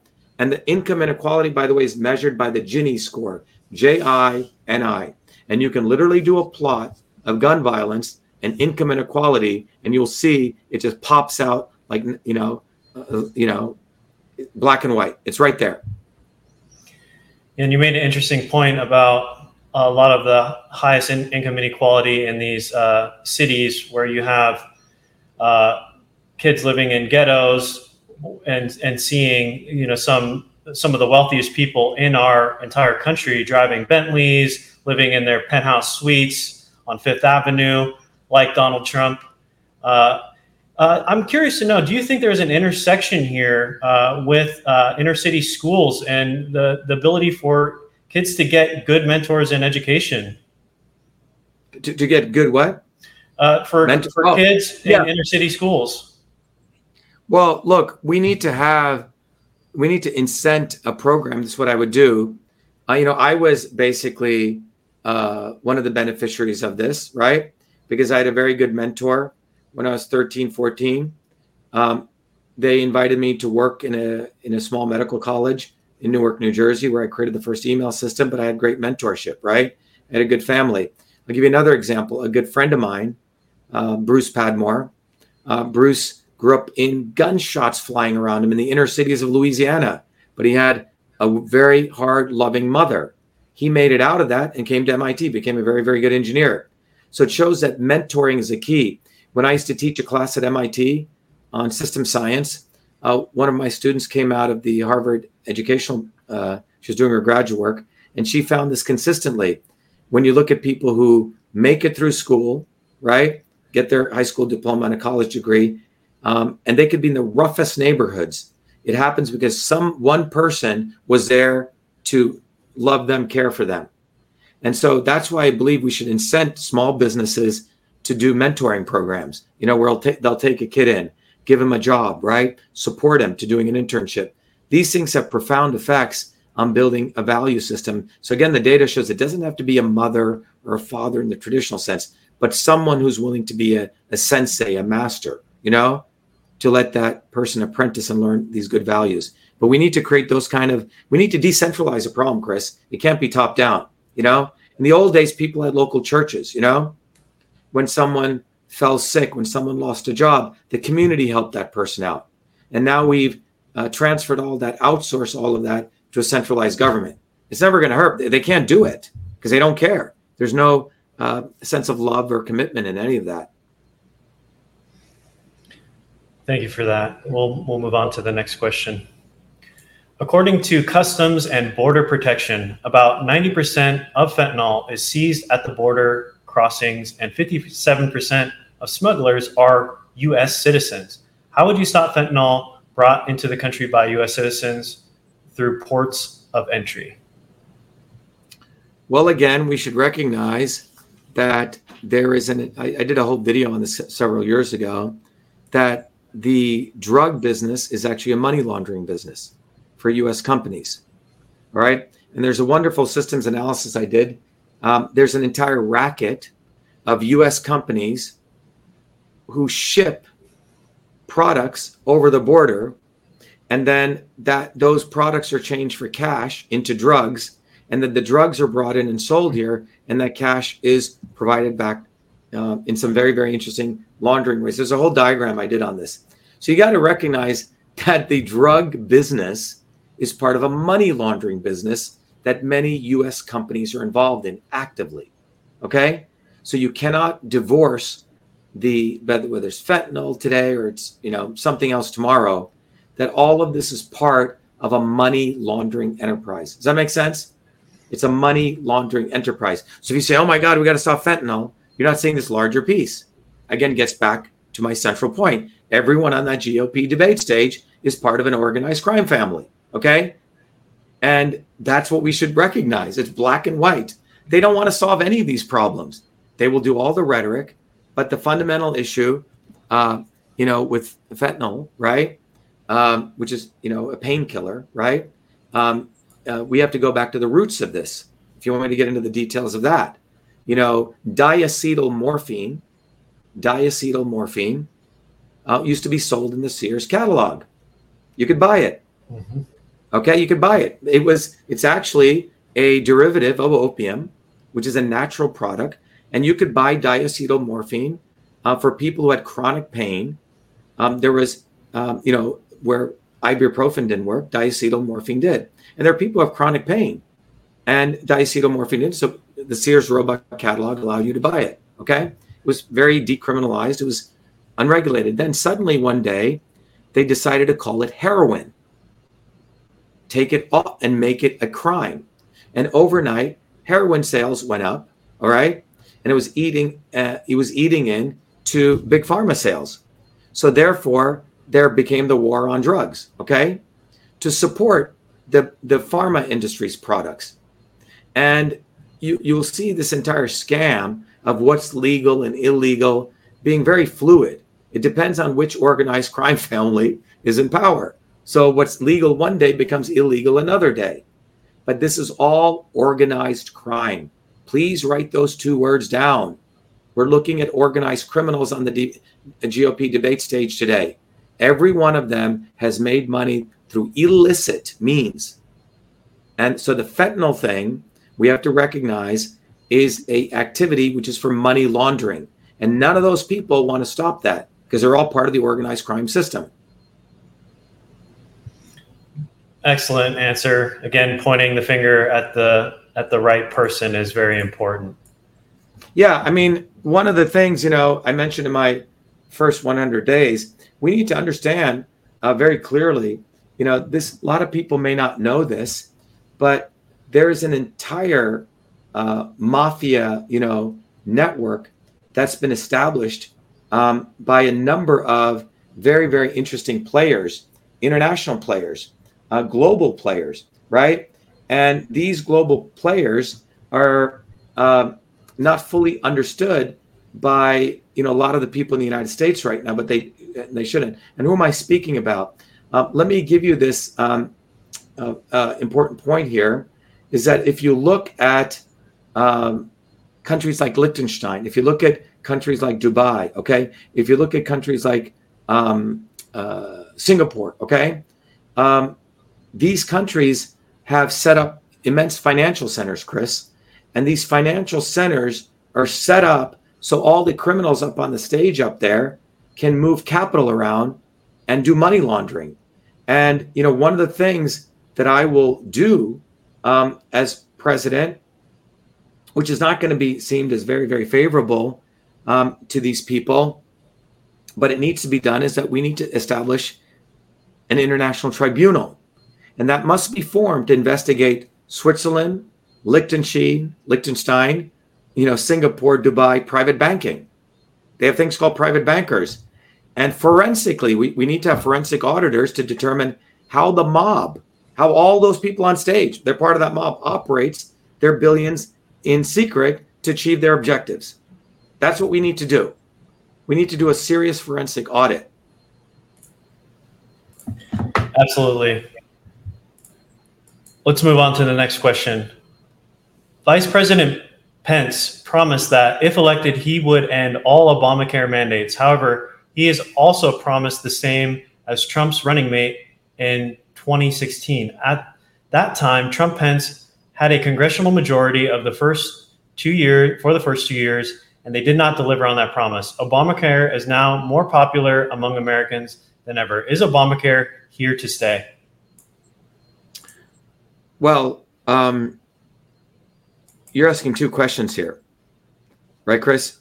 Um, I think we lost, lost Chris's video, but we can hear you, Chris. Chris, you're asking two questions here, right? One is is Obamacare here to stay, and then the other is about the mandates, right? Chris? Yes. So, first of all, let's be very clear. It goes back to the central thesis I started with. Go look at Pence's, Trump's, any one of those fools on the stage's history. Okay? Go look at their history. And what you'll find out is whatever they say now does not match any of their actions from before. When Trump was in office, he coordinated with all the state governors to support the vaccine mandates and the mask mandates. About two months ago, about sorry, four weeks ago, he puts out a bogus video claiming we will not comply, that there's new mandates mandates coming. And when he gets back into office, like Pence is staying here, right? Pence, that they will stop these mandates and stop these uh, mask, uh, mask or vaccine mandates. That's what they're saying, right? Well, what did they do when they were in power? They completely supported all of them. Every one of those people on stage, including DeSantis, supported them. Okay. He was a Johnny come lately. And why? Because he needed revenue for Florida, tourism revenue, more than anyone else. Okay. But he waited about a year and he supported a guy called Jay Bhattacharya who was promoting lockdowns in early 2020, period. So all of these guys' words do not match their deeds. And you compare their words and deeds to my words and deeds. In March of 2020, I was the first one to call out the lockdowns, first ones to come out against the vaccine mandates as early as 2019 or before. We were organizing demonstrations on the ground. We do, we started the Fire Fauci campaign to get rid of Fauci. We told Trump to get rid of him. We sent him a formal letter. I had conversations with the White House. So the bottom line is this Don't listen to these people's words. They're all full of shit. Okay. And relative to Obamacare, Obamacare is a consolidation of the PBMs, the GPOs, big pharma, insurance, right? The organized crime syndicate. All of these people are part of that. Obama was the one who executed for them. They don't want to get rid of Obamacare. It makes so much money for this crime syndicate. Anything they say attacking Obama is in words only. What I would do is I would get rid of, I would make it illegal to have GPOs and PBMs, who are the dark middlemen behind the curtains who are controlling the inflate inflating the prices of drugs and inflating the prices of everything that goes into a hospital. But all of these people since the 1970s have been supporting group purchasing organizations known, as GPOs and pharmacy bro- uh, broker managers who inflate drug prices. They're not going to get rid of them because those same people are the ones who are funding everyone on their campaigns. Everyone on there is being funded by the people who support Obamacare. This is all just bullshit theater that you're seeing. Bunch of organized criminals being put on TV by other organized criminals to manipulate the plebes, you know, the peasants. Don't fall for it. Yeah, and our next question kind of dovetails perfectly. Healthcare is the leading cause of bankruptcy for American families, accounting for two thirds of all personal bankruptcies. As president, how would you protect Americans who get sick from financial ruin? Okay, here, you know, when I I did a whole video you guys can find on the healthcare system. I did a beautiful drawing explaining it and going to the heart of the solution. Here's the solution. Simple. Number 1, you need to take care and learn how to take care of your body. If you want to learn how to do that, you know, I've created the tool for that. Go to your body, your system. Go to Truth, Freedom, and Health. We'll teach you how to be actually your own doctor. Learn how to eat the right foods. Learn how to support your immune system. They're not going to do it. Over the last 70 years, they've destroyed your immune system. And the immune system and your lifespan are intimately linked. They want you to die early. Right now, your child is going to have a shorter lifespan than you. So, first principle if you want to learn how to take care of your health, come to our town hall or open house. We'll teach you. They're not going to do shit for you. Number two, if you're going to have a healthcare provider like a doctor and you, health emerges when you both can collaborate. In the old days, the doctor and the doctor would look at the patient and you would look at you. He would spend time with you. He knew your family's history. We don't have that. Between the doctor and the patient now, Chris, are all these intermediaries, insurance companies, GPOs, PBMs, you know, go down the list every Tom, Dick, and Harry's in between there. So you don't have a personal relation with your doctor. You get to see that doctor for 15 minutes. And most of the time, he's looking at an iPad. Okay. You don't get healthcare anymore. All of that could be automated to a dumb chat, chat GPT, which is just running on if then else statements. Okay. So you're not getting healthcare. And the healthcare that you get is overpriced. There's a drug called Bosentan, which is for pulmonary uh, respiratory issues. You can get it for 10 cents in India in the United States, it's selling for $200, something crazy. The drug, so the drugs are too costly. You can a procedure which can be done outpatient for two thousand dollars. They force you to do it inpatient, and they charge you thirty thousand dollars. Why? Because the group purchasing organizations, three of them, which control the flow of everything between the hospital and the suppliers, or the drug companies and the suppliers, are the middlemen. Those middlemen own the healthcare system. They are incentivized to increase the price of everything. Hospital administrators get kickbacks from GPOs. All of this was made legal by Congress. So the bottom line is the cost of healthcare is too high, period. And it was made high because of GPOs and PBMs. They should all be made illegal. Trump didn't do it. None of these guys did it. And I'm sure by the very Chris, people on that stage. My, Chris, keep continuing. I'm going to go get my charger. I'll be right back. All righty. So I hope everyone's uh, enjoying the second GOP debate with Dr. Shiva. Uh, I'm, I always find his uh, points very uh, enlightening. And I, I think the, the answer here is very clear. If we want to lower the cost of healthcare, we have to get rid of the middlemen in, uh, in the medical industry. These uh, uh, group purchasing organizations that sit in the middle and just siphon all the money out uh, are driving the health uh, the cost of healthcare through the roof. And then other things, uh, other sane things that we might do is also allowing insurance companies you, you to have insurance across state lines. So there's a lot of these regulations where I can't purchase insurance on the other uh, side uh, on the other side of a border. And so things like this are simple ways to let the market well, figure this out. Well, well, Chris, one of the big things we need to recognize is so there are these companies called group purchasing organizations on the hospital side, which control 90% of the flow of every catheter, every medicine into the hospital. And there's three of them. There are three pharmacy broker managers. Those guys control the flow of every piece of medicine into your local Walgreens, into your local CVS's. So big pharma is bad, but GPOs are even worse. If you think anyone could be worse. So if you and I create a mind mind blowing drug that can cure Alzheimer's, and we're a small company, excuse me, and we want to get it out to CVS, you know what we got to do? We got to bribe the GPOs. We got to bribe the PBMs. And they will take our drug and they'll inflate it to such high levels that it becomes unaffordable unless you have insurance. Okay? So they force people to get insurance. The real solution to the healthcare problem is we should go to direct um, purchase. You know, uh, uh, the, the doctors, people should not have to get insurance, frankly, anymore. You should pay out of pocket, and then you have crisis care as you need it. Okay? And many doctors want to do it. Okay? It's called the direct practitioner model. Okay? Doctors are saying, look, just give me $70 a month, Chris. That's it.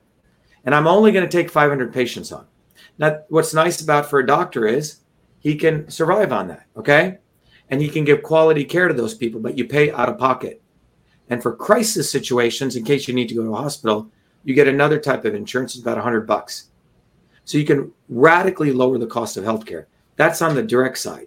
So the doctors get to give much more time with their patients. They, they're going to take a limited number of patients on. It's not concierge medicine, it's family practitioners who really want to help. And this is a very proven model. There's about 2,000 doctors, 3,000 who are doing this now in the United States. But the other thing that needs to happen is that we need to blow up these GPOs and PBMs. The three major GPOs are now merge with the three major insurance companies. So do you understand? The insurance companies want healthcare costs to be high. It may seem counterintuitive. Why? That's why you're going to buy insurance. Oh my God, mm. if this accident occurs to me, this procedure is going to be $100,000 when it's only $2,000.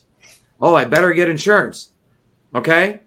And then the insurance companies raise premiums every year. That's just pure, simple, highly profitable recurring revenue. They've done the actuarial tables. They know the number of incidents are going to be this much, right? But they keep scaring you with the high cost of healthcare so you keep paying more insurance. It's the bottom line is the cost. It's the cost, dummy, period. So the GPOs and PBMs are the mobsters of this organized crime syndicate who are running this. Again, if there's one talk you t- if there's one two words you take away from this, we're talking about organized crime. It's organized crime. Everyone on that GOP stage is behind the organized crime of GPOs and PBMs all of them. Absolutely. Uh, directly or indirectly, they are involved. So 90%, 99% directly. Don't even give them indirectly. They're fucking involved directly. They all fund their campaigns. True, true. Let's move on to the next question. American students are in academic trouble. They have lower scores in math and reading. There's a chronic absenteeism at record highs, and this has been called education homicide. Former South Carolina Governor Nikki Haley says school choice is the answer, but South Carolina, her home state, still has not enacted universal school choice. And even the current expansion won't be implemented until 2027. Parents can't wait for a fix. What, as president, would you do right now? Look, Nikki Haley is Satan. Okay, she's Satan's spawn. Okay, the idiot doesn't know what the hell she's talking about. She supports the complete bombing of the Palestinian people, um, and then claims she's some Christian or whatever the hell she's. Okay, this woman is nuts. Okay, anything out of her mouth again is pure vomit. Don't even listen to any of it. Here's a real solution. All right, here's a real solution. Number one, um, when I went to, you know, it, I caught a little bit of the late '70s when there were still teachers who cared you know, my chemistry teacher, Mr. Walker, who ended up winning a presidential award for teaching, one of the five teachers, he had three jobs. as a chemistry teacher. He, was, he taught AP chemistry. He worked as a teacher, amazing teacher, phenomenal teacher. And I'll tell you why he was phenomenal. He was a general contractor, and I think he did electrical work. Okay, he had three jobs, and he, he because he had needed because they didn't pay him anything. I mean, when he came to chemistry class, you shut the fuck up, okay, and you took notes and you listened. And let me tell you how simple this was. When you were solving a chemistry problem, like stoichiometry, right? Um, and if you're if the answer to the problem was 99.121 and you calculated it to be 99.12, you got 20 points off. Okay, why? Because it doesn't matter if Johnny got close to the answer, you better get the fucking right answer. Why? Because if you got 99.121, that one one thousandth of a difference could blow up a nuclear power plant. Okay? You're doing a chemical calculation that if it's wrong, it's fucking wrong. It doesn't matter if it's 99.12 or 12. I mean, it does make a big difference. Okay. Now, we've created an educational system. Every kid who doesn't want to study is, oh, my son, Johnny, is very intelligent. He has ADHD. He just can't seem to focus. Let's give them Ritalin, Ritalin or whatever, Adderall. Okay. The parents who grew up in the 60s in this country, they have created an environment of no discipline of their kids you know, I can't tell you how many young people that I have to bring into my company and I have to be their parent. I have to slap them upside the head. I have to teach them discipline. I have to teach them to shut the fuck up and not talk back. I have to teach them that, you know what, you don't know what the fuck you're talking about. I have to teach them how to keep a notebook, how to keep a schedule. All of these should have been taught. And the reason this has occurred is because there's been absolutely no discipline. When a child is, I'm sorry, but up until 18, they don't know what the fuck they want. They need to be directed. Okay. And this is not about being choice or no choice. This is about there's certain fundamental things you have to learn. You have to learn mathematics. I'm sorry, in the modern world. Many people can't even add, multiply. They don't know calculus. They don't know algebra. They don't know trigonometry. All the founders knew calculus and trigonometry. Okay. In order to know these subjects, there has to be a certain level of discipline. You have to do a certain number of problems. You have to have standardized tests because this is like a driving exam. In the modern world, you have to definitively know, I believe, first of all, system science, then reading. You have to be able to formulate an expository writing piece. You have to be able to make a clear argument. You have to be able to know how to solve certain problems, I believe, up until calculus, right? And you have to be able to write effectively which is communication, which is language is thought. So I, I'm a big believer on fundamentals, very, very strong fundamentals. And there's no choice about that. Either you know it or you don't. In certain things, there cannot be choice, okay? And answers do matter. You don't give fucking trophies to everyone. And if the kid doesn't get it, sorry, he's going to have to study a little bit harder, okay? And you have to give him support, and people have to give the right uh, teaching tools. But I'm a big, big believer in repetition as a mother of skill. Some people can learn a dance move in five moves. Other guys may have to practice it 300 times. That's okay. But that same person may be able to solve a math problem in two times, and the other guy may need to do the math problem 50 times. Do it. Great. Practice. Build your neuronal network in your fucking brain. So, all of these people out there, everyone on stage up there, I guarantee you is a cheater all of them had tutors, uh, mamas and papas, like Vivek the Snake, who let him, you know, he says he came from nothing. He went to a fucking prep school. The real issue is you have a lot of idiots who are getting into Ivy League schools and a lot of very, very, you know, rich kids who are getting, uh, rich idiots who are getting to Ivy League schools and very smart poor kids who can't get an education. This is where the real issue is. And the only way out of this is it's valuable to have certain standardized things. And we have to make sure that the teachers actually know this shit, you know? Most teachers don't even know how to teach math anymore. So you have to really look at the entire educational system. You know, Mr. Walker was a great teacher. I've had great public school teacher. I learned more in public school than I did at MIT, frankly. With good teachers, people who cared. Yeah, the uh, public education system is such is in such disarray. One might think it was by design how badly it's uh, been eroded over over the past Look, few decades. In China, every member of the Chinese Communist Party knows how to solve a calculus equation. Every, most of them are engineers and scientists. All right. Now, how the fuck are we going to compete with that when you have a fucking fool like Bernie Sanders or a doofus like Vivek the Snake or an idiot like Donald Trump or a moron like Booby fucking Kennedy? These people can't solve anything. Tell them to figure out why a bridge falls. Can they actually explain it? Can they do? Do they have any skills? Zero.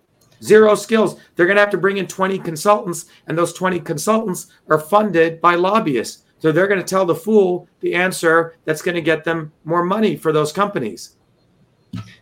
I'm not a polling expert, but I would be surprised to know if people know what a differential equation is, let alone being able to solve a differential e- equation. So let's uh, move on to the next question here. No, it's a very good question, Chris.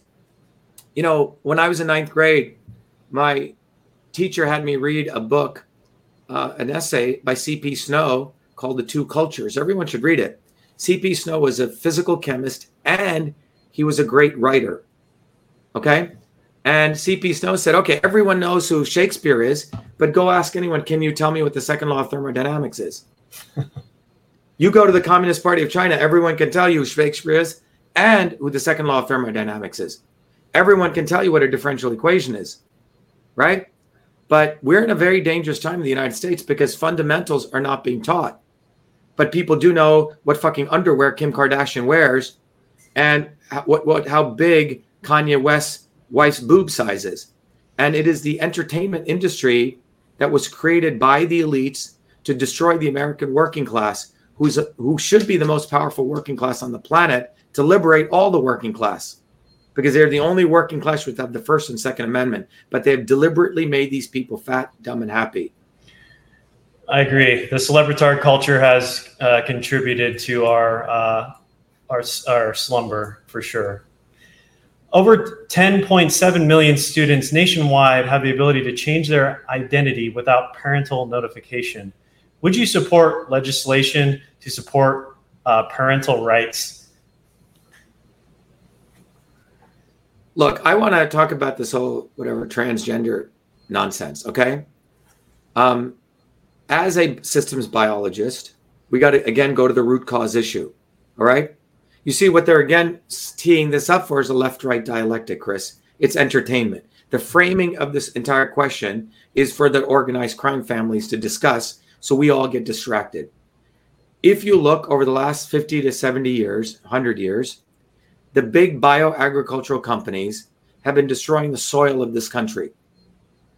And the soil of this country has been disrupted with all sorts of genetic engineering practices, you know, the neonicotinoids, the farming practices. And these products, you know, micro levels of them have been getting into the food supply. And for based on someone's biochemistry, it can disrupt their endocrine system. And I've talked about this for many, many years 20, 30 years. Okay.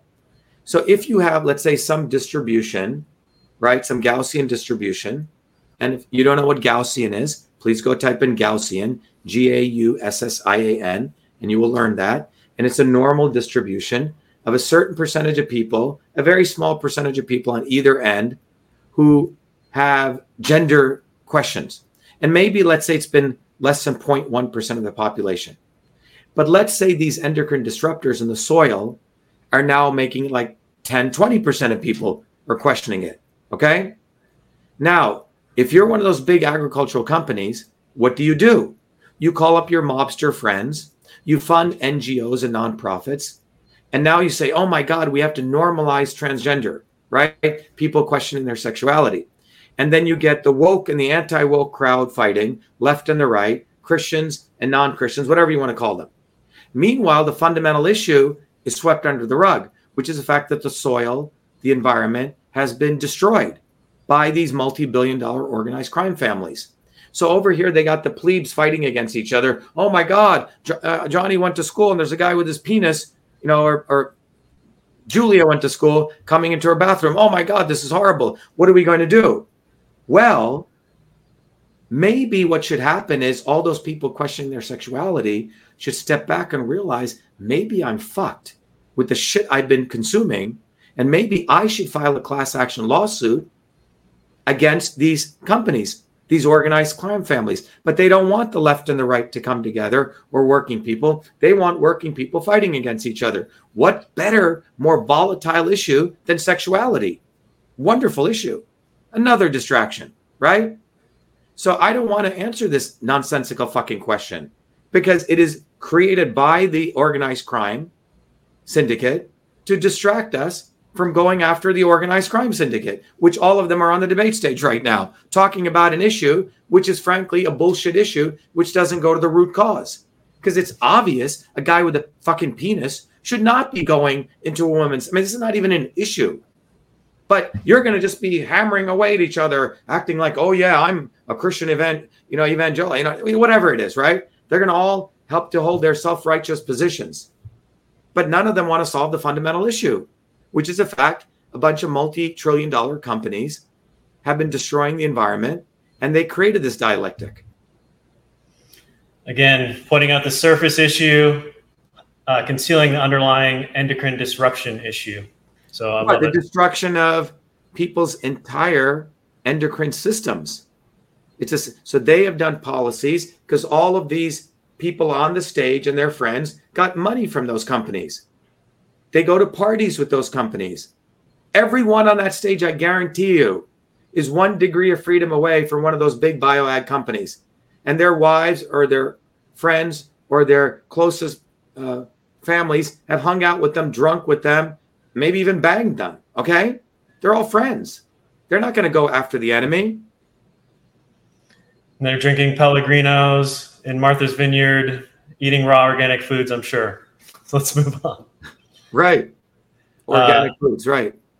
China is investing heavily in their tech companies, 280 billion every year on semiconductor research and and chip development. That is one chip uh, there that is one chip act per year. Okay. Doesn't going after companies like Google and Meta give China an edge? Um look, uh, is this a question that came, or is it someone's question? For is, is this- basically, I think it's uh, China is investing heavily into semiconductor industry, and basically it's saying that is one chip chip act per year. Doesn't going after companies like Google and Meta give China an edge? So you're saying if you're going after these big tech, tech companies, we are going to be. Is this a question at the GOP debate? Yes. So yeah, they're going to be empowering China, essentially, right. another distraction again, again, they're creating a dialectic as though the US elites and the Chinese elites are not wholly intertwined. Okay. Um, here's the bottom line. And I'll give you the, the quote unquote the richest doofus in the world, Elon Musk. When he went to China, what did he do? He he gave a speech and he goes, China and the United States are conjoined twins. That's what he said, quote unquote. And he goes, We both hold the same values. When he said we, who's he talking about? He's not talking about the working people. He's talking about him and his 600 billionaires and the Chinese Communist Party's billionaires. Okay. So again, when they say we, so, but he's telling you openly that they are one unit, they're one swarm. All right. And furthermore, um, every electric car that's made anywhere, you can trace back at least, you know, any one of the parts, when you add it up, is 98% of the electric cars that are made in the world are dependent on China. Okay? 98%.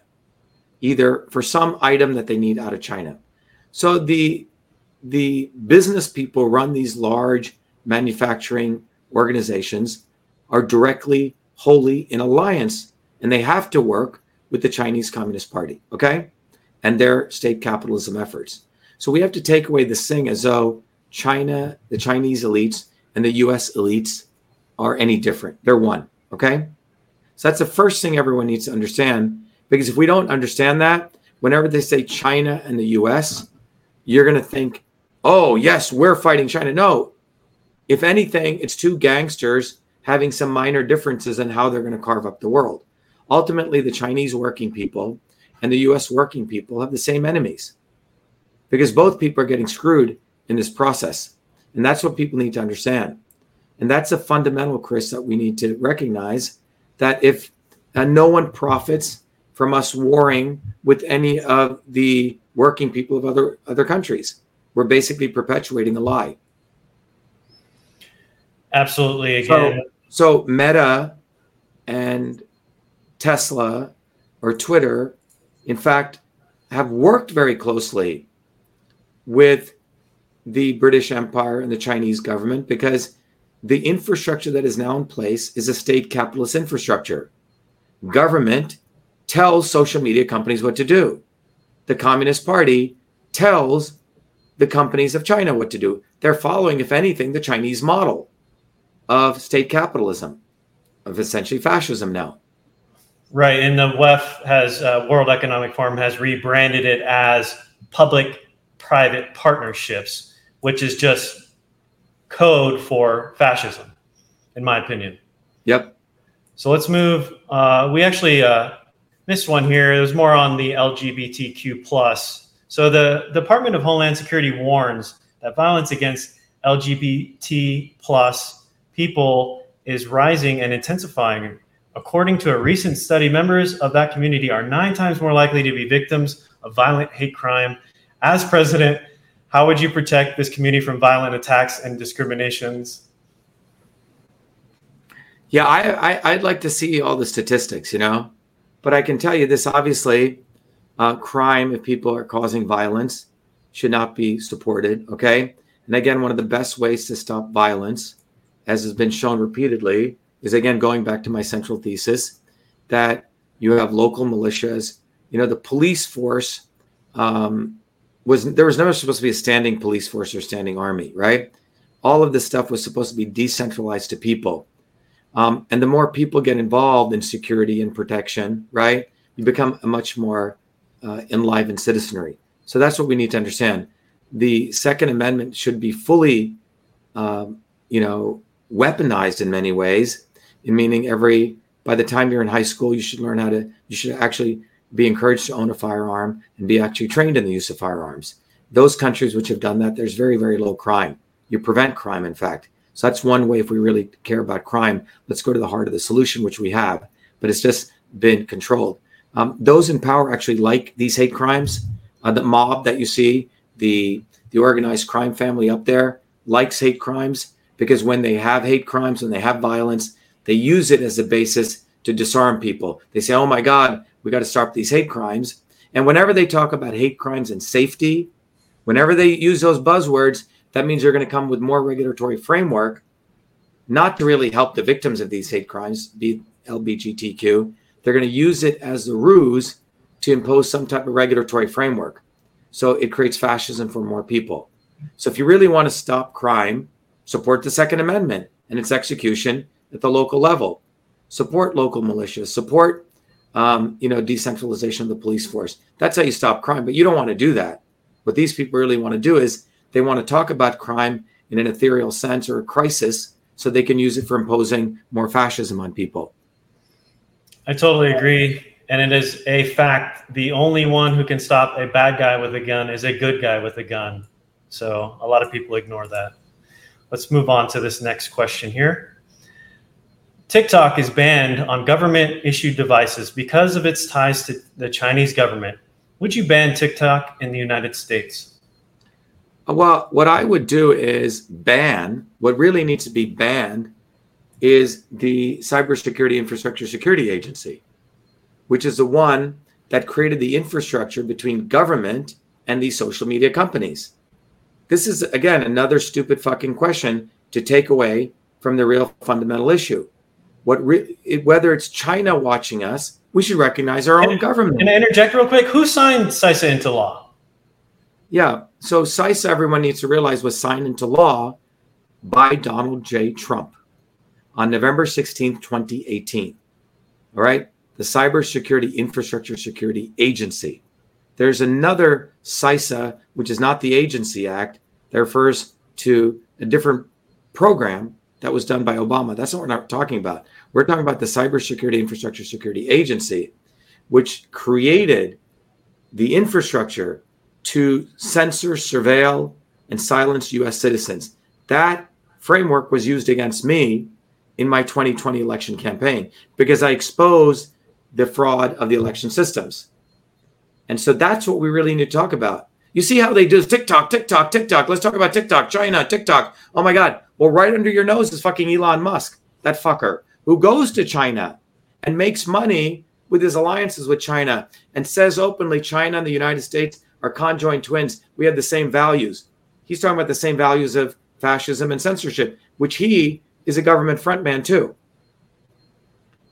Twitter should be, you know, not allowed because it is an arm of the government.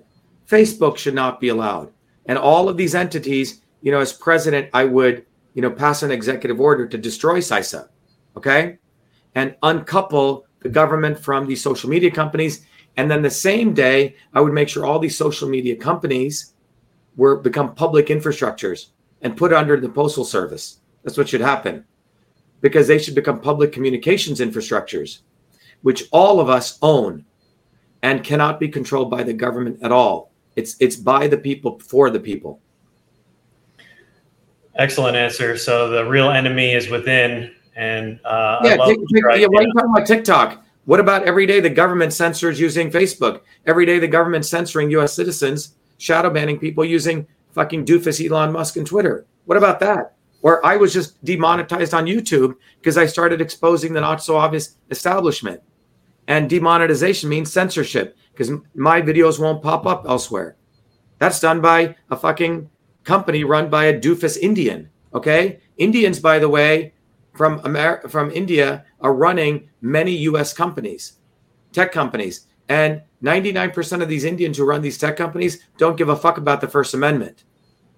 It's really interesting because they all come from British Commonwealth countries mm. who hate the First Amendment, and it is Indians in these companies right now on Twitter some Indian doofus guy in Gurgaon, Delhi, has been assigned to watch me and silence me. It's quite fascinating.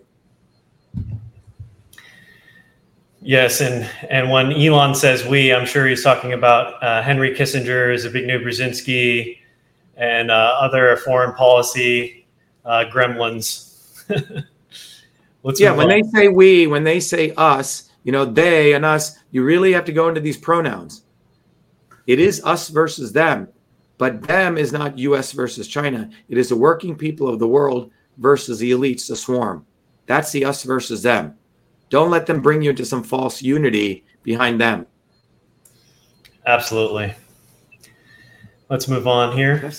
Experts say Russian President Putin has ordered assassinations across Europe, cheated on arms control treaties and with the United States, and seeks to work with China to force our decline. President Reagan believed that in order to prevent war, you need to be ready to fight one. Today, Republican Party is at odds over aid to Ukraine. The price tag so far is 78 billion, but it is it, but is it in our best interest to degrade Russia's military for less than 5% of what the military spends annually on defense, especially when there are no US soldiers in the fight? This is a very war hawk leaning question. Go ahead, tear it apart. Look, first of all, again, we got to take a big step backward. You have to look at the world in the modern world as a very small neighborhood. Okay? So just step back. And the question, by the way, all these questions are done by the swarm to manipulate people. This entire debate is an organized crime syndicate theater that's taking place. And this question manifests that. So if you think about the world as a neighborhood, Chris, um, and you know how real estate developers working with organized crime will take one na- one sub block of that neighborhood. They'll pump in drugs. They'll pump in crime. They'll pump in prostitution. Even though it was a nice neighborhood, they'll drive down the property value, and then they'll go in there and buy things for ten cents on the dollar. Okay, and then they'll build it up, and then they'll flip it, and they'll go do that to another neighborhood. Okay, they keep doing this like hyenas. Okay, uh, scavengers. Now look at the world you have Russia, you have the United States, you have the BRICS countries, Brazil, Russia, India, China, right? So there was a period in human history where British imperialism, US imperialism went ravaged India, right? Ravaged China, right? Ravaged Africa, right? And we basically pumped, we just destroyed, we just exploited these people brutally and just stole all their stuff, okay? And built these economies from Britain to the US based on stolen uh, stolen goods, right? So now, um, and remember the elites over here, the trillionaires, are the ones who created BRICS. BRICS was a manifestation out of JP Morgan and Goldman Sachs. Okay? So now they see, wow, these other countries may have a higher growth curve, right? We could we've already bought low, we can put more capital in there, we're going to make more return on investment. Okay? Because they've built all the homes. You see what I'm saying? Like a real estate developer. But we're going to pump drugs, crime, prostitution, quote unquote, into the United States. We're going to depress this economy. And Putin is all part of it. Let me tell you why Putin's part of it, this whole charade. If Putin was truly a patriot for Mother Russia, he would have gone in to Ukraine in 2013 and 14 when the United States executed the coup in the Maidan Color Revolution. He didn't do that. And Putin comes from Boris Yeltsin, who was a puppet of the US, right? So all of this is done at a very high level to create theater. Putin is a thug. The United States is a thug. So what you're witnessing right now is that they're going to depress the US economy and then large amounts of capital will be moved to the BRICS countries where they'll grow those economies. But they're all timing it. And Putin, if he's valuable, when a war is necessary, he'll execute a war because that will help boost certain economies. You see, he's all part of it. Okay? He's part of the crime syndicate. So we can't be taking sides here. You can do the analysis like I've done, and you can show that indeed we put a Nazi in power in Ukraine in 2014. But Putin is not like a principled guy. You could argue potentially killed off Prigozhin, right? Because Prigozhin may have been truly a Russian nationalist who wanted to go in to Ukraine and fight against the Nazis. So, in many ways, you could argue Putin himself doesn't have any real nationalist interest. He is part of the globalist enterprise, and they're timing everything. You see, they got a big project plan, Chris. If you there's probably a big Gantt chart. Okay, we're going to do this. We're going to crash the U.S. economy here. Then we're going to do this. Then we're going to send money over here, and then we'll come back and buy U.S. assets. It's all part of a much larger trillion dollar pro- trillion dollar crime organized crime syndicate, which Putin is part of. Again, I repeat, if Putin truly cared about Mother Russia, he would have been in Ukraine in 2014. That was the time to go in. Full justification, right? So we have to again step back and realize the questions that the mainstream media is asking these organized crime fools, doofuses on stage, is to really set the stage to create a fake dialectic, not for people to see this larger systems issue. And that is what our movement is doing singularly. And that is why a guy like me as president will is educating more and more people. And this is why they're going desperate of the fact that we have nothing to gain by watching one crime boss shoot another crime boss. Let them fucking kill each other. What do we care? All the world is a stage. And i this is a topic i'm particularly interested in. I'm glad we have a few more follow-up questions uh, in this area. President biden's first two years have brought china russia and iran closer together than ever. Are we focusing too much on ukraine and not focusing enough on this threat from the new world order? What was that first part of that chris? Say it again. Uh, Biden's first two years brought China, Russia, and Iran closer together than ever. Are we focusing on Iran too much or and not focusing enough on this threat from the New World Order? They're actually, it's quoted, they actually use the phrase New World, New World Order, which, you know, as we, as we all know, is a conspiracy, but now it's on the GOP uh, stage. Right. So if I understand the question, they're saying, are we focused on um, on Ukraine too much rather than China, Russia, and Iran coming together? Right, but that is not the new world order. Russia, China, uh, you know, in Iran is not the New World Order, right? The New World Order is a swarm, which, you know, everyone should go watch a swarm video of people's names who we do not know, but we can give you sort of the entities. You know, the 100 university presidents, hedge fund guys of Global 2000 companies, right?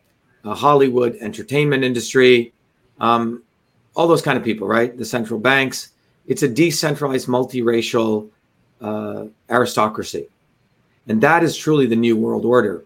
So when they're defining the new world order, Chris, right, by these people, you see what they're doing very cleverly? They're washing them. It's Fox News is part of the new world order. CNN is part of, part of the the swarm. Okay, so yes, the NWO is real, but they're taking this very important term, and they're that question is a limited hangout. Yes. Okay, it's a limited hangout of a term that the masses of people are awakening to. So this is what the establishment does when a new term comes that is really talking about the truth. They then take over that term and redefine it and plagiarize it and give a, a limited version of it. The New World Order involves the Murdochs, right?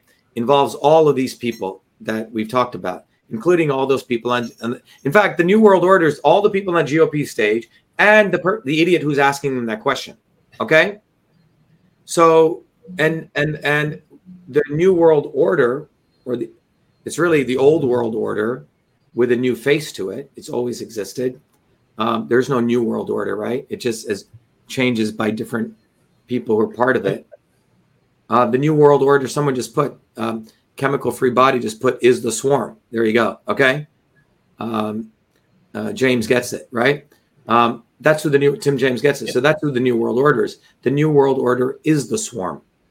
So we need to first of all understand that this question again is very cleverly redefining it to deflect it to a bunch of people who are just subsidiaries, one element of the swarm. Okay.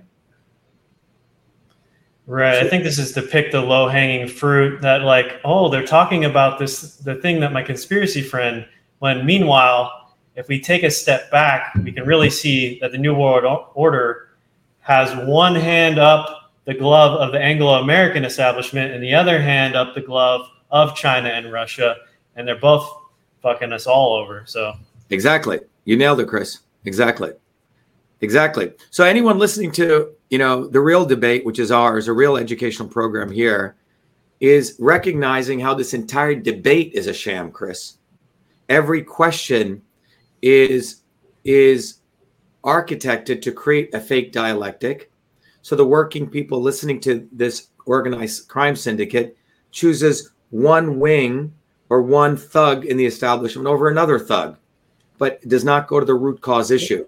Let's be honest, these questions are for children. Exactly. No, these aren't for children. Children are actually pretty bright. These questions are for retards. oh wow! I know that's politically incorrect, but who the fuck cares? That's who it's for. I These love are it. I love fucking it. retards. These questions are created for retards. Children Oh. would probably spit on these questions. So let's not diminish children. You're, you're right. Let's not diminish children. Let's continue with the GOP questions for retards debate.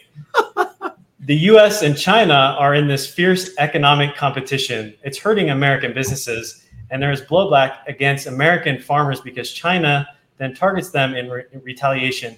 How would you, as president, protect American farmers and ranchers from that kind of retaliation from a foreign government like China? Another nonsense retard question. Right. It's another retard question because the reality is the US government and the elites have been destroying American farmers. Let's give an example. Monsanto has single handedly destroyed most American farmers, right? The big ag companies have single handedly destroyed American farmers way before China. I'm sorry. Okay. The politicians in Congress have single handedly destroyed American farmers. There used to be many, many small family farms. Okay. They started creating policies to make sure that many farms were forced to buy genetically engineered seeds. They created laws that allowed the patenting of seeds. Okay. So if Monsanto created a genetic engineering seed and it fell on an organic farmer, small farmer's farm, that farmer started having to pay licensing rights to what occurred and fines and fees. So let's really talk about who the real criminals are here. The real criminals are all the guys on the debate stage and the person asking the question, okay? Because they know that they are purposely misdirecting the criminal to somebody else. The criminals are um, all those people in Congress, all the lobbyists who destroyed many, many farms in the United States. And it really started in the 1980s. All right. And now you have the consolidation of mass factory farms. You don't get food that's really, I mean, you eat a chicken today. God knows what the chicken is eating. God knows even if it's a chicken. Have you seen any of these chickens? They look mutated lizards. Okay. Really. They don't even look like animals. And, and, you know, 40, 50% of the cows in the United States all have cancer. Right. So you go looking at all this stuff the they've destroyed you don't need china to destroy it we've destroyed it and now you want to blame china for it you know so china's just sitting back and watching this nonsense and they're just going to buy stuff cheap on the dollar because we've destroyed these farms the real solution to this is us again again come every day 11 a.m or you can come at 8 p.m every um, every you know tomorrow we have thursday and we will teach you how we get the environment we need. We will teach you how we protect farmers. And that is each one of you, fuck the government, start supporting your local farmers in your local neighborhoods, right? I mean, even many of these farms now, we were getting turkey from a local farm here. And then I, I said, you know, what do you feed your turkey? Turns out they're feeding them GMO soy. I'm like, oh, okay. So because you know my dogs are very sensitive you know because we go get them meat and food we, I, we make them our own food and i could see our dogs were smelling the food and they didn't like it mm. and remember what you you are what you eat so if a chicken or a turkey's eating these foods which which cause inflammation you are getting those inflammatory markers okay so it's really crazy because they've in fact infiltrated local farms now so the gmo um, seeds, the GMO feed is even going to your local farms who you think are running your local small farms. So you have to ask these people what feed are they giving their animals? Now we train people on this, right? You almost have to go back and recognize this is a systemic issue that's gone end to end. And you don't need China to blame China for this. This has been done by the American elites upon the American people. So that's what's really going on. Yes, I, I, I think you rightly pointed out we need to point the finger back at us, and it's our responsibility to know where our food come from comes from, and it's important to uh, support our local farmers that do uh, have regenerative farming practices, that do know about healthy microbiome in the soil, that do feed their animals right, uh, so that we can get good, clean foods. And when you when you pull your money out of uh, purchasing things from Walmart or these big, uh, you know, huge uh, food companies that just is a whole, whole bunch of garbage nonsense in the food.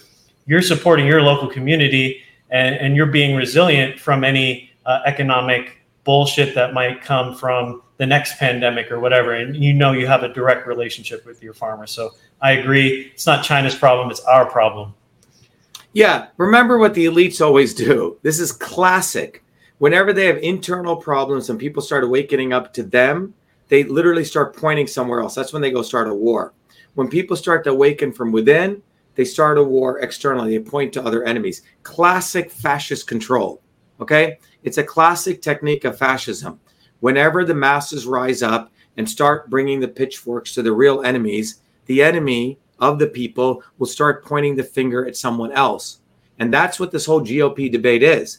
This entire GOP debate is a bunch of organized criminals who are trying to manipulate all the viewers on the st- we're watching this so they can distract attention from them and on top of it so we don't build a bottoms up movement our campaign and by the way anyone listening if you like what you're hearing simple go to shivaforpresident.com shiva numeral 4 president.com and every one of us works hard so we make we made it easy for you being an activist go get one of these flyers and literally stick it on the back windshield of your car, the back windshield.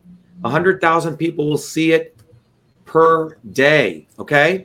And the other thing is, we, our movement, my presidency is about education, education, education. It is the only revolution is education. So what can you do? Very simple. Go to shivaforpresident.com. And this is about you. Our movement is about you. Go to shivaforpresident.com. And on this website, you can go to the shop. You know, you can get the bumper stickers, but you can also go to the free download section. I want all of you to bookmark this and download this flyer. This flyer, as you know, Chris, points to the real problem. All those idiots, the organized crime syndicate is killing your children. And look at this graph. And this is from one of the biggest health um, insurance companies. Over the last 70 years, the life expectancy of your child and you has been going down, and so will the rest of the world. And this is brought to you by the swarm. All of those people on the debate stage are responsible for this. Every single one of them, every academic, every Hollywood celebrity is responsible for this. And no one is talking about this except me. And the reason I'm talking about it, Chris, as you know, is we're from bottoms up, right? You know, people dying, children dying matters to this because there's one of us. So everyone needs to get their head way out of their ass and recognize this entire GOP debate is a fucking retarded clown show to distract people from building a bottoms up movement.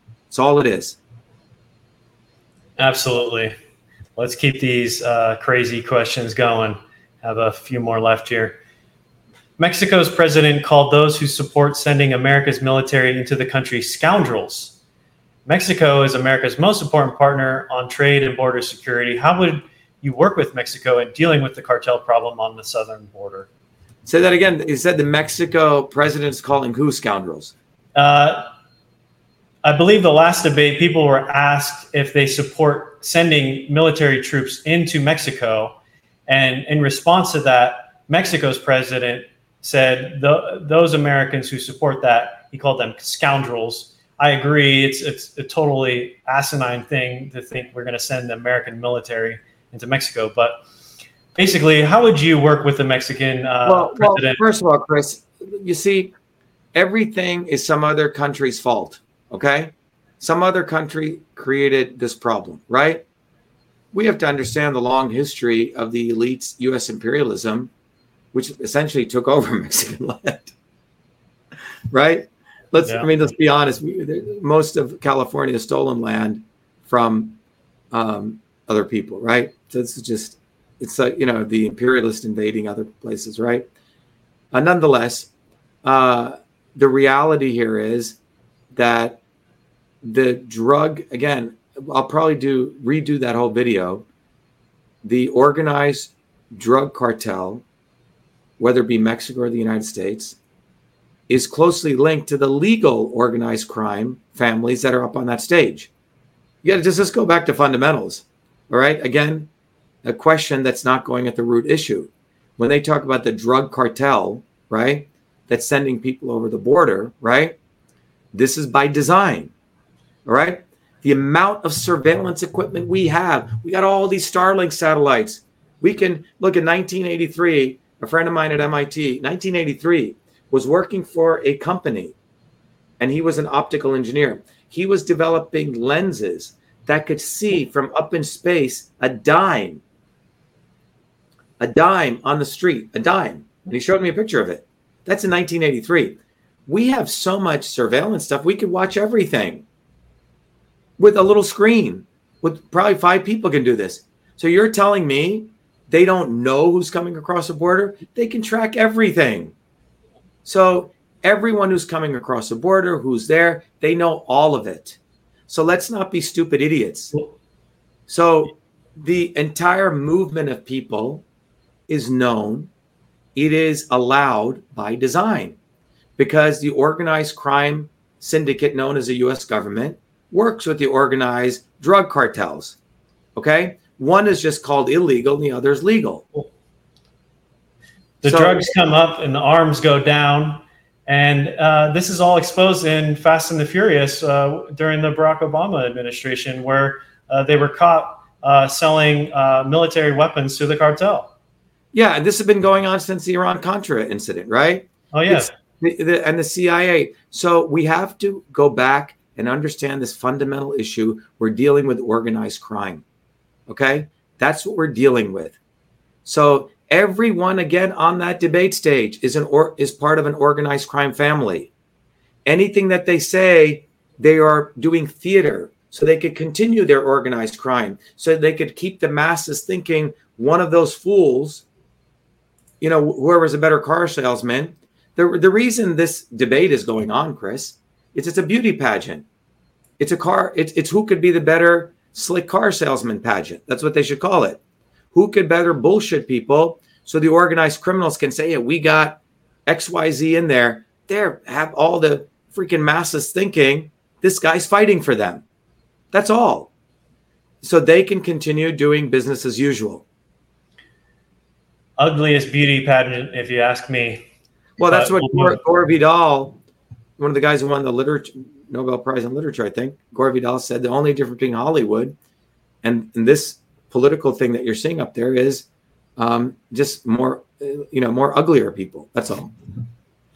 Absolutely. Completely agree. Move on here to the next question. In the 2000 presidential debates, neither George Bush nor Al Gore were asked about Al Qaeda. Yet, just one year later, Al Qaeda's attack on September 11th claimed nearly 3,000 lives. And the farther we get from September 11th, the closer we are to September 10th. I'm thinking they're saying we're, we're on a precipice of another event. So, what has prepared you as president to protect the country from a major man made national security crisis? Interesting. They are stoking the flames of fear in the hearts of the people. Yeah, I'm not really sure what this question is about. They're, but they're saying we're moving closer to a pre 9 11 world. And they're basically saying, what, what, what are you prepared to do uh, to protect our country from a major national security event? So they're basically queuing us up for another 9 11. Right. So we have to recognize look, when you look at 9 11, right?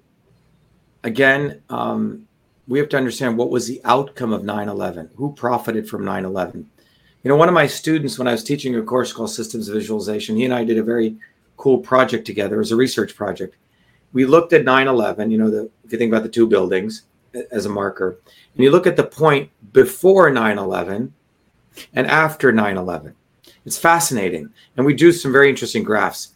There were hundreds of bills in congress prior to 9 11 for the years preceding that, like the Patriot Act, Surveillance Act. Okay. Authored by Joe Biden. Yes, authored by Joe Biden. And none of those acts were moving. They weren't even making it, you know, on the ledger for Congress, right? Uh, heroin sales, very interesting number, was way down. It had plummeted before 9 11. Okay. There's many, many interesting data like this, right? After 9 11, heroin sales explode. The number of bills that get passed in Congress to surveil U.S. citizens, frankly, explode. Um, and there were many, many surveillance companies. Cybersecurity explodes. Okay, the industry, companies like Raytheon, all the defense companies move into the cybersecurity market. So when you put this together, um, 9/11 was very profitable. But the most important strategic thing 9 11 resulted in was to build the biggest um, military base in the Middle East, in Iraq, because we went and pointed the finger at Saddam Hussein.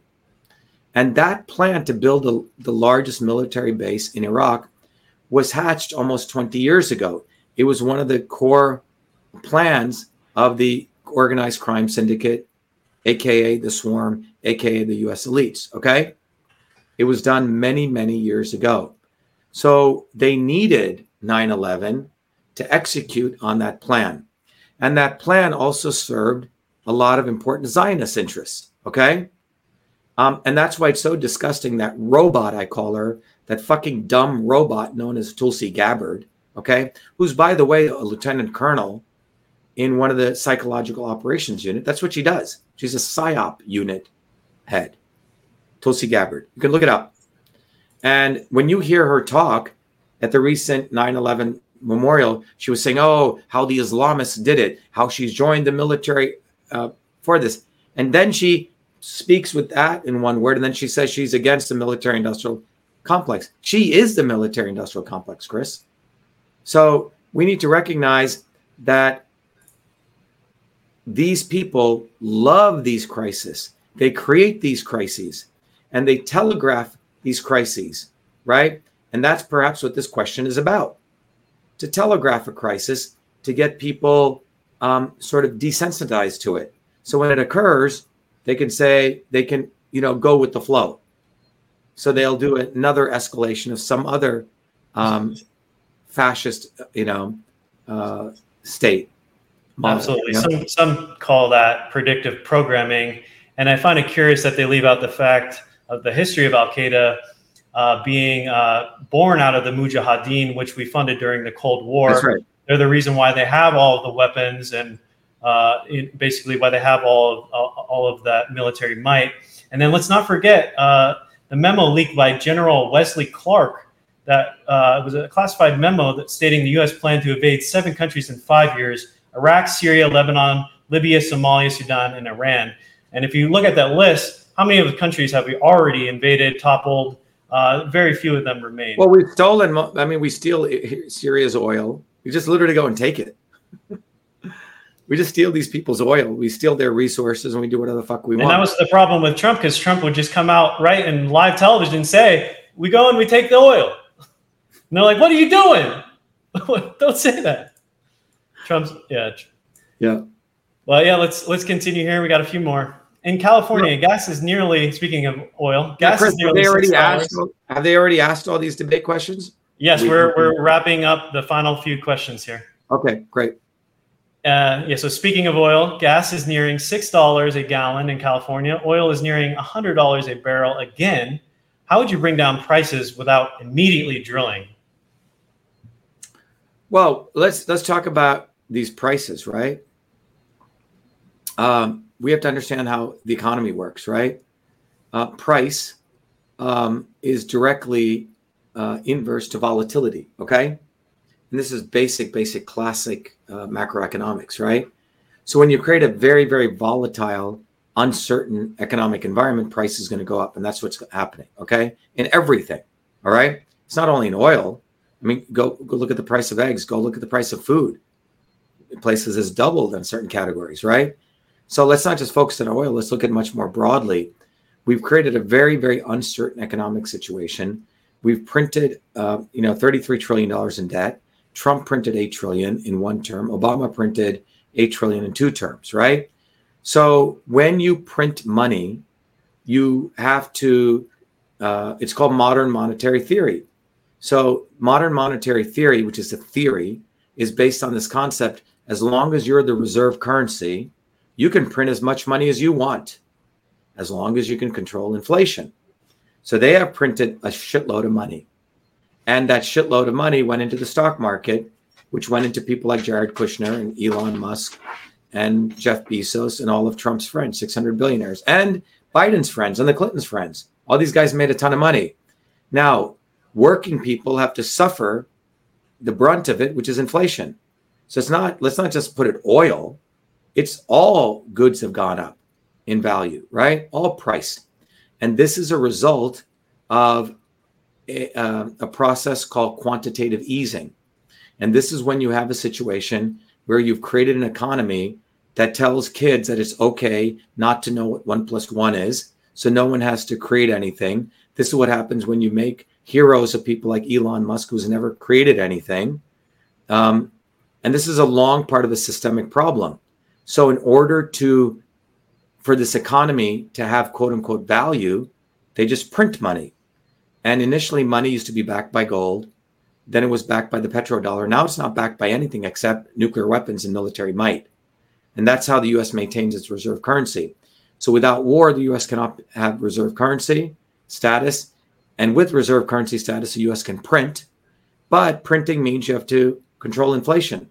And clearly, they can't control inflation. So that's that's the real answer, Chris. It's not just gas; it's all prices are going up everywhere for average working people. But the elites are making out like bandits. Yes, and one could argue that it's uh, convenient for them to have this economic turmoil and chaos, which you know leads us into more of a fear state mind. So we just we accept these uh, bullshitters up on stage. So let's uh, move on Yeah, Justin Grimes says half of the gas price in California is the California gas tax. Okay. so that's something important to remember. Good. That's a good point. Yeah. Thank you for that, Justin. Move on here. The, the Biden administration is hell bent on student loan forgiveness. Ron DeSantis says college students should be on the hook when graduates can't pay back their debt.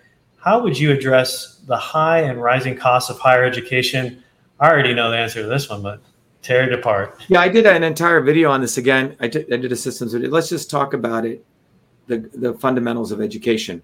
In the old days, um, you went to get an education to actually learn a skill so you could have a job. That's not a concept today. It sounds really simple. You know, my mom went to be got a math degree so she could teach math and so she could make money. My dad went to learn chemical engineering so he could work as a chemical engineer and make money and have a decent life. That was why you went and got education. Somewhere along the way, something got separated. You went to college to go to college, to go to college to get a college degree. End of story. Okay. And in that process, um, the goal was you would make, you know, you wouldn't be in debt. You would right away start a job, right? Or something. But now what happened is college became an industry unto itself. And so people go, in, in, instead of paying something nominal for co- college, you went and go get a student loan to go to college. Now, it actually should not be called a student loan. It's actually because you don't get the loan. So you go take out a hundred thousand dollar loan. Where does the money go? It goes to the college. You right. never see the money. Now, that what does mm-hmm. the college do with that hundred thousand dollar loan? They take your money and they put it into what's called the stock market, into an endowment, and that endowment keeps growing. Go look at Harvard's endowment. By the way, Harvard pays no taxes. They talk about everyone else should be taxed, but they pay no taxes in Cambridge. Okay, very little, if anything. Okay, and those ta- and so they take all that money and they hire, you know, uh, 20, 30 million dollar a year um, investment professionals who take your tuition and they invest it in the stock market, and they get to take 20% of the proceeds of the thing that so it's a racket. So you leave college and you have a hundred, two hundred thousand dollar loan on your head. And if you took something like you know um, studies on how to change my gender or how uh, why butterflies uh, should ha- uh, have better mating partners or some crazy shit you learn okay because some idiot told you to go study something that's very interesting so you're getting out of college with a useless degree and a $200000 loan. That's what's happening to you right now. Instead so no one is advising these kids hey why don't you study something hard? Yeah if you want to learn about why butterflies mate good do, do that on your own fucking time okay? But you know learn how to build something learn this or learn that right? They're not learning any of that. They're leaving with huge loans with no degrees with no knowledge with, with a degree but with no real wisdom and if anything negative education okay and that's what's going on meanwhile the colleges are making out like bandits so what's my solution well when you go to a college the college should be the co-signer of your loan. Mm. They should sign the loan. They should say, okay, Johnny here is going to go to Harvard or wherever or some college, and the college should be the co-signer. So if Johnny goes bankrupt, guess what? You are going to pay for his bankruptcy. Now, if that happened, the college is going to be very incentivized to make sure Johnny gets a real degree.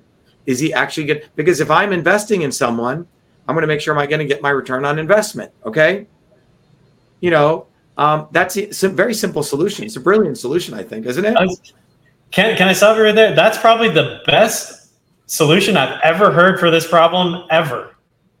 Like that's an amazing solution, incredible solution. I love it. Yeah. So you have the colleges co-sign the loans. So college, because the college is using your, they're getting the loan money and they're making more money on it, and the kid gets out with a stupid degree. They're they're complete. There's no liability on them at all. So who's benefiting from this? A college. And if you look at Harvard's endowment, it has grown year over year over year, right? For example, you know, so um, that's what's going on, right? So college endowments um, have grown year over year, right? And the and and the students hundred thousand dollar loan, as you know, Chris, that the interest on that keeps growing over and over and over, right? and that's what's going on, right? Um, and it's quite extraordinary that this is happening, right? And I can give you, for example, the actual. Um, I'll give you a graph, which is the uh, uh, Harvard endowment, how it's grown. Okay, and you can see it right here. Let me show it to you. And this is what people need to understand. So if you look at this graph right here, this is the uh, Harvard Harvard University, which pays no taxes. I hope you can see that. Okay. So that is how their um, endowment has grown. Okay. So Harvard University pays no taxes. They displace all the neighborhoods in Cambridge, driving people out of their homes. So they get they don't have to pay any taxes. And then they get all this tuition money, which is college. So one hand feeds the other, right? The college loan syndicate, crime syndicate, feeds a Harvard crime syndicate. So there you go. This is what we're talking about. This is crime. Uh, yeah, there you go. Yeah. I, I yeah, and I think there's also an underlying point that we we want to mention too. Uh, a lot of the soaring costs in colleges uh, started when the federal government took over federal uh, federal student loans. They they literally started subsidizing these college uh, loans programs and then incentivizing these kids to to to take out these huge loans before they even know what they want to even do. So it's it's just another everybody's hands in the pot and yeah and that, the other thing part of this is you know after you come out of high school um, i really believe people do some type of service military something uh, go work in a votech school go get a job. Because a 17 year old doesn't know what the fuck they want to do. I'm sorry okay? It's like the best students i had at mit were people who were in the military who took two years off and they would come to class to study. Mm. their homeworks were done. They were serious. The other students thought I should just give them an A because they just showed up to class or never even showed up, right? So the quality of exchange between the professor and the students is also going down, and you know, God knows how many, you know. Anyway, it's it's it's it's this is a real solution. The colleges should be enmeshed in the financial condition of that student, so they're going to be have skin in the game to make sure that student actually does well. You know. Totally agree. I love that solution. So we got five left here. The national debt has nearly doubled in Senator Scott's time in office. The approval rate for Congress is only 19%. If this were a business, everyone on the state in the state would probably all be fired. Why should you be promoted to CEO over of the nation to oversee these other candidates? Well, I think people. I, I think the. I'm going to answer this very simply. Every company I've run, I've started with nothing, Chris, nothing, zero, and I made them profitable companies. You see, resourceful companies. I never even took other people's money. Very, very rarely, very little, if I needed it. So the ability to make something out of nothing shows sort of the real American mindset, which is being resourceful. These guys are just about making money from other people flipping companies, moving capital around. And Vivek the Snake is an ideal example of a fucking bullshitter. So everyone just needs to look at my history and what I've created from nothing, thousands of jobs I've created and what I've done. You know, without begging to others. We didn't take government loans. We didn't take government grants. We did it bottoms up through a lot of resourcefulness. You know, the first company I started, Arts Online, I had no money. I went to the mayor of Cambridge, you know, I did a deal with him. I said, I will give you internet access. In return, you give me some building space. It was a barter. We gave him stuff. And then with that, we built, um, we started helping artists go online, right? We, um, we, I went to Digital Equipment Corporation. I offered them advertising one of the first arts online sites. They gave me a free server. I built the entire company without money, just with labor, labor and gr- good, good value exchange deals you can do a lot with labor. Labor is more powerful than capital. That's called resourcefulness, making something out of nothing. So, where does the biggest budget cut, in your opinion, lie? Uh, The biggest budget cut, Yeah, uh, the government, the government itself, and the military-industrial complex. Look, um, every one of these Congress people, none of them. It should be a service-oriented job. Why are they getting pensions and all this? the biggest budget cut should be the Congress people themselves. They should. So let me let me give you an example. One of the things that should happen is a president should be an eight-year, one-term presidency, right? Senators should be eight-year, one-term thing, and the uh, Congress House should be uh, four years, and you're done. So it's not just about limiting term; it's just one term, and everything should be synced. Everything starts at the same term, and goes, and you're done. You see, that way, you do the right things. Right now, the government is inflated. Everything is. Inf- it's like you have a big company, and you have a lot of headcount. It's like IBM. I, I used to say I could randomly fire a random person at IBM randomly as CEO, and I would see an overnight increasing profitability because you don't even know what most of these people are doing. So this is Steve Jobs coming into Apple and firing seventy five percent of Steve people. Jobs. I could have I could have my dog do this. I could I could I could just put a bunch of people's names I could they just Geronimo just select randomly people, fire them, and things would still run normally, guaranteed. You don't even need you, you, you don't even need intelligence to do this because the whole thing is ridiculous because everyone in there is based on some favors, some uh, you know nepotism. The whole thing is bloated. I could hear somebody crying about the roads right now, but let's keep going here. Big government keeps getting bigger. One fifth of all new jobs created this year were all government jobs. It has been a century since any president has decreased the size of government. How would you be any different? I think we just kind of covered this a little bit. yeah, I think we just covered it. Very simply put, um, you know, our entire movement is right now solving these problems. Again, to the person listening, please come to our town halls because when you come to our town halls, Chris, as you know, we do a six-part town hall series: healthcare, education, environment, governance, innovation, and economy. And at those town halls, we're actually giving people tools so they get empowered here and now. So you don't need government, right? So that's already happening. Now, being president, we'll just use the bully pulpit of the presidency to reach a lot more people. So we already have the solutions, we're already implementing the solutions on a one on one individual level. Next. For sure. This election could come down to less than 50,000 votes in three states. Abortion was on the ballot in six states in 2022. Republicans lost all of them. Next year, abortion will likely be on the ballot in Arizona. How are you going to win over independent pro choice voters in Arizona? Well, look, uh, this issue of abortion, first of all, um, was always supposed to be done at the state level. Okay, period. So, whatever the states want to do, it's up to them. But more importantly, we need to define what pro choice and pro life is. Um, and this is a very important discussion. The pro life evangelical people, they consider pro life is at the gateway when something or, uh, you know, life comes out of the womb. Okay, up until that point, they're all pro life. But after the life comes out of the womb, they don't seem to give a damn. Once the life is out, they don't care if the kid becomes doesn't have any infrastructure, can't get a job, you know, is is uh, uh, eating poisonous foods, you know, garbage, right? So most of these evangelical Christians who are so into pro-life really are not into pro-life because they won't fight for all those other issues. Okay, because many of the evangelical Christians have supported Monsanto candidates, have supported candidates who supported the poisoning of the environment, and so on. Okay, have supported candidates who promoted income inequality, which has devastated this life that comes out. So if you're going to be pro-life, my point is be pro-life all the way.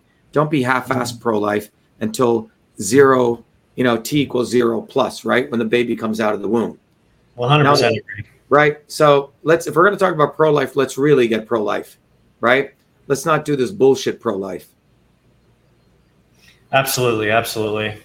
I think people need to do some soul searching there and really look within themselves and uh, ask themselves: Do those swamp creatures reflect the the person that you are, or or do you align more with uh, someone like uh, Dr. Shiva, who represents people that are bottoms up? So, yeah, and I think I think this is also an issue. Uh, someone just said this, and they yeah, abortion ultimately becomes a dog whistle issue to separate people, right? it's not like these pro life people really for bringing life people together. It's just about trying to act like they're self righteous over something, you know? Obviously, as a biologist, life does begin at conception. This is just a fact. There's over 100 papers written on this. But the pro life people aren't really pro life, in my view. Agreed. So you got two more. The latest Univision voters found that 73% of Latino voters think that the Republican Party doesn't care about them or is outright hostile to the Hispanic community. Only Ron DeSantis has translated his campaign into Spanish. How would you reach uh, out to Latino voters? Well, first of all, you know, our flyer is in Spanish. People can get our flyer in Spanish. Our website is in different languages, you know? So, and I actually speak Spanish. Okay. So I can speak Spanish, you know, if people want to talk in Spanish. The more important thing is um, the Hispanic community is an immigrant community, right? They've contributed, um, they do a lot of jobs in the United States that other communities uh, do not want to do, right? They're hardworking people. And I, I think the Republicans, were really seen as the party of Wall Street, right, have seen the Hispanic voter base is essentially cheap labor. And the Democrat voter base uh, treats the Hispanic, you know, quote unquote Hispanic voter base as someone potentially for um, votes, right? So both wings of the establishment essentially exploiting the Hispanic voter base. The fundamental issue is that um, many Hispanics do represent a lot of American values, you know, hard work, resourcefulness, family, all these things. Um, but, um, you know, our movement, Truth, Freedom, Health, is a perfect alignment alignment with Hispanic, you know, people in my view, right? Hardworking people who care about their health of their families, uh, who came to America because they actually value freedom. Unlike many other people living here who've forgotten the values of that. If you talk to many Hispanics, the reason they left their countries and came here was one of the biggest issues is freedom.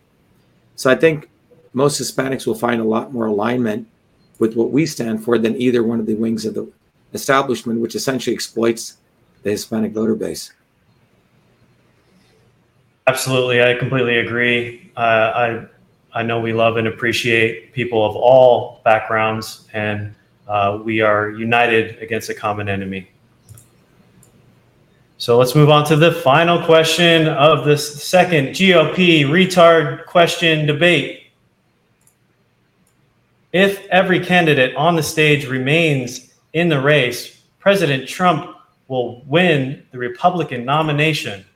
Who on that stage should be voted off the island first? Look at this. Look at how they, they this clown show question. They're bringing in uh, what's the what's the show where you the, vote, the, get big, voted off the island?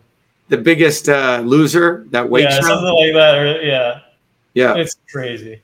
What do you think? Which which one of those clowns should go off the stage? All, of them, obviously, but which one would you start with? Knock them down. Well, I I really you know this is such a stupid question. I'm not really gonna. I don't really want to even answer it. You know, um, but um, I think if you wanted to rephrase that question to say, who's the biggest scumbag out there, who's the biggest bullshitter, right? Um, it's uh, it's it's it's probably Vivek the Snake, right? Because he's really the biggest scumbag of them all, in my view. He's the media yeah. darling. Well, he gets a lot of. He's being pushed a lot because of our campaign, and it's this. I've heard this over and over again. Uh, the sloganeering is literally stolen from our campaign, but he's a used car salesman, right? So I think just out of disgust, you know, of the insulting behavior that he thinks people are, you know, the chameleon, he says one thing, does another, says one thing, flip flops. You know, he says he's against affirmative action, yet he took a loan. Yeah, I'm sorry, got a, a Soros scholarship for mm. as affirmative action, right? And you can go down the list. He says he is for climate change before the last debate. And, and during the debate, he said he's against climate change. This guy just speaks with both sides of his mouth. So if you want to give any legitimacy to anything this party is doing, the first one they should axe or throw in a boxing ring with me is him, right? Or just send him to Newark, New Jersey and let him walk the streets and talk his shit and people will know how to take care of him. Okay. But that that's what I think needs to be done. It's just so disgusting. It is disgusting. And with that, we wrap the second GOT, GOP debate. Dr. Shiva, it was a pleasure uh, and an honor speaking with you tonight. I enjoyed all of your uh, colorful answers to these garbage ass questions. So, and I look forward to doing it again with you. Yeah. And as we close, everyone listening, we, we had quite a number of people staying, 300 people. Everyone go get these bumper stickers. Do that today. You know, if you support what we're doing, shivaforpresident.com. Um, go to shivaforpresident.com. Donate if you want. I'm not into asking for money, but by the way, if you donate to us, I give you gifts. I give you courses. I uh, we raise your consciousness. But download that flyer and hand it out to your friends. And perhaps, um, and uh, Chris, before we go, uh, I'd like to play our uh, our uh, you know Shiva for President um, uh, video. Absolutely. So thanks everyone. Be well, be the light. Thanks, Chris. It'll play, and I'll just check out if you want to go. It's cool. Thanks, Chris. Thanks for everything. Chris was, by the way, a, a big hand to Chris Bradley, who did a wonderful job in anchoring this today, uh, with keeping this flowing. A good commentary and questions. Thanks, Chris. Phenomenal.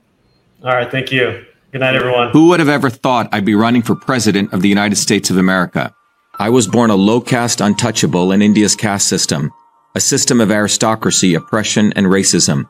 My name is Dr. Shiva Ayyadurai. I'm an MIT PhD, a Fulbright scholar, a scientist, engineer, entrepreneur, and inventor. My family and I left India to come to America on my seventh birthday. I grew up in the working class neighborhoods of New Jersey, playing baseball, mowing lawns, painting houses, and coding software. My friends and neighbors are blacks, Italians, Irish, people of all races. As a 14 year old, I wrote 50,000 lines of software code to create the world's first email system and was awarded the first U.S. copyright for email, recognizing me as its official inventor at a time when copyright was the only way to protect software inventions. I did that long before I ever came to MIT, revealing that big innovations can occur anytime, any place by anybody. Growing up, I saw politicians dividing us by race and religion in both America and India to have us fighting each other while they remained safe in their gated communities and in their playgrounds of Hollywood, Martha's Vineyard, and Silicon Valley. I'm a fighter. I fought racism and exposed their imperialist wars, fought for workers, and put my life on the line against global corruption. I never wanted to run for political office. All that changed when I saw working Americans as never before being duped by the establishment and the not so obvious establishment. Across left and right, we were being sold out and made to forget why we came to America and why America existed. Lawyers, academics, billionaires, celebrities, and politicians, elites, Clintons, Kennedys, Bidens, Obamas, Bushes, black and white have hijacked America. They printed trillions for their friends. They delivered crumbling infrastructure, corruption, and racism. They've transferred trillions to themselves, dividing black and white, fear mongering, and fake science. Lockdowns and censorship, dirty air, food, and water, pushing drugs upon us, making us sicker. We've been sold out. One set of rules for them and another for us. We deserve a warrior with a history of courage in putting everything on the line for you, who believes in you, not them, who has created a movement bottoms up for truth, freedom, health.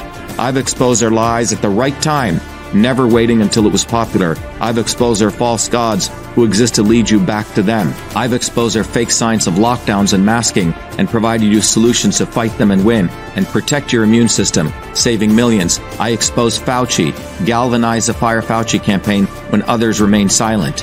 When they stole our election, we sued the government and Twitter in our historic 2020 federal lawsuit, exposing in bare view the government and big tech censorship infrastructure, the unholy alliance between government and social media companies. Where was Elon and his grifters? They stood by the sidelines and did nothing. They did not use their megaphones to help us when it could have made a big difference. Now our movement grows for truth, freedom, health, independent of all of them. Every day millions are learning the science of systems, the knowledge the elites do not want you to have, so you may learn how to think, stand up, and fight, independent of the establishment of left and right and their fake heroes. Now it's time for you to join the movement to win back America, to win back truth, win back freedom, win back your health. That's why I'm running for President of the United States. This race is about you. This race is about truth, freedom, health versus power, profit, control. We've had enough. They think we'll fall in line and vote again for their lawyers, celebrities, billionaires, and chosen ones from above. We choose our heroes from below, from the rank and file, who do what is right at the right time, not when it's convenient and popular. They can never represent us. What America needs is a movement by the working people for the working people who are educated, organized, decentralized, and fight for independence from their systems of control. And that movement exists. It's ready for you. We don't need them. We need us to go bottoms up, neighbor to neighbor. My journey, your journey are all the same. It's our time. It's time we had one of us. It's time to win back truth, freedom, health to win back America. Be part of this historic movement all the way to our victory on November 5th, 2024. If you're an American citizen, pledge your vote now for Dr. Shiva Ayyadurai, the independent candidate for U.S. President. No matter where you live, you can be a part of this. Volunteer as little as 20 minutes a day. Don't delay. This is Dr. Shiva Ayyadurai, and I approve this message paid for by Dr. Shiva for President.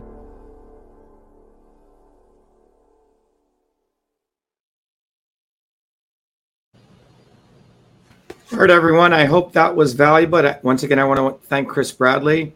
Go to Shiva for President, get one of these bumper stickers.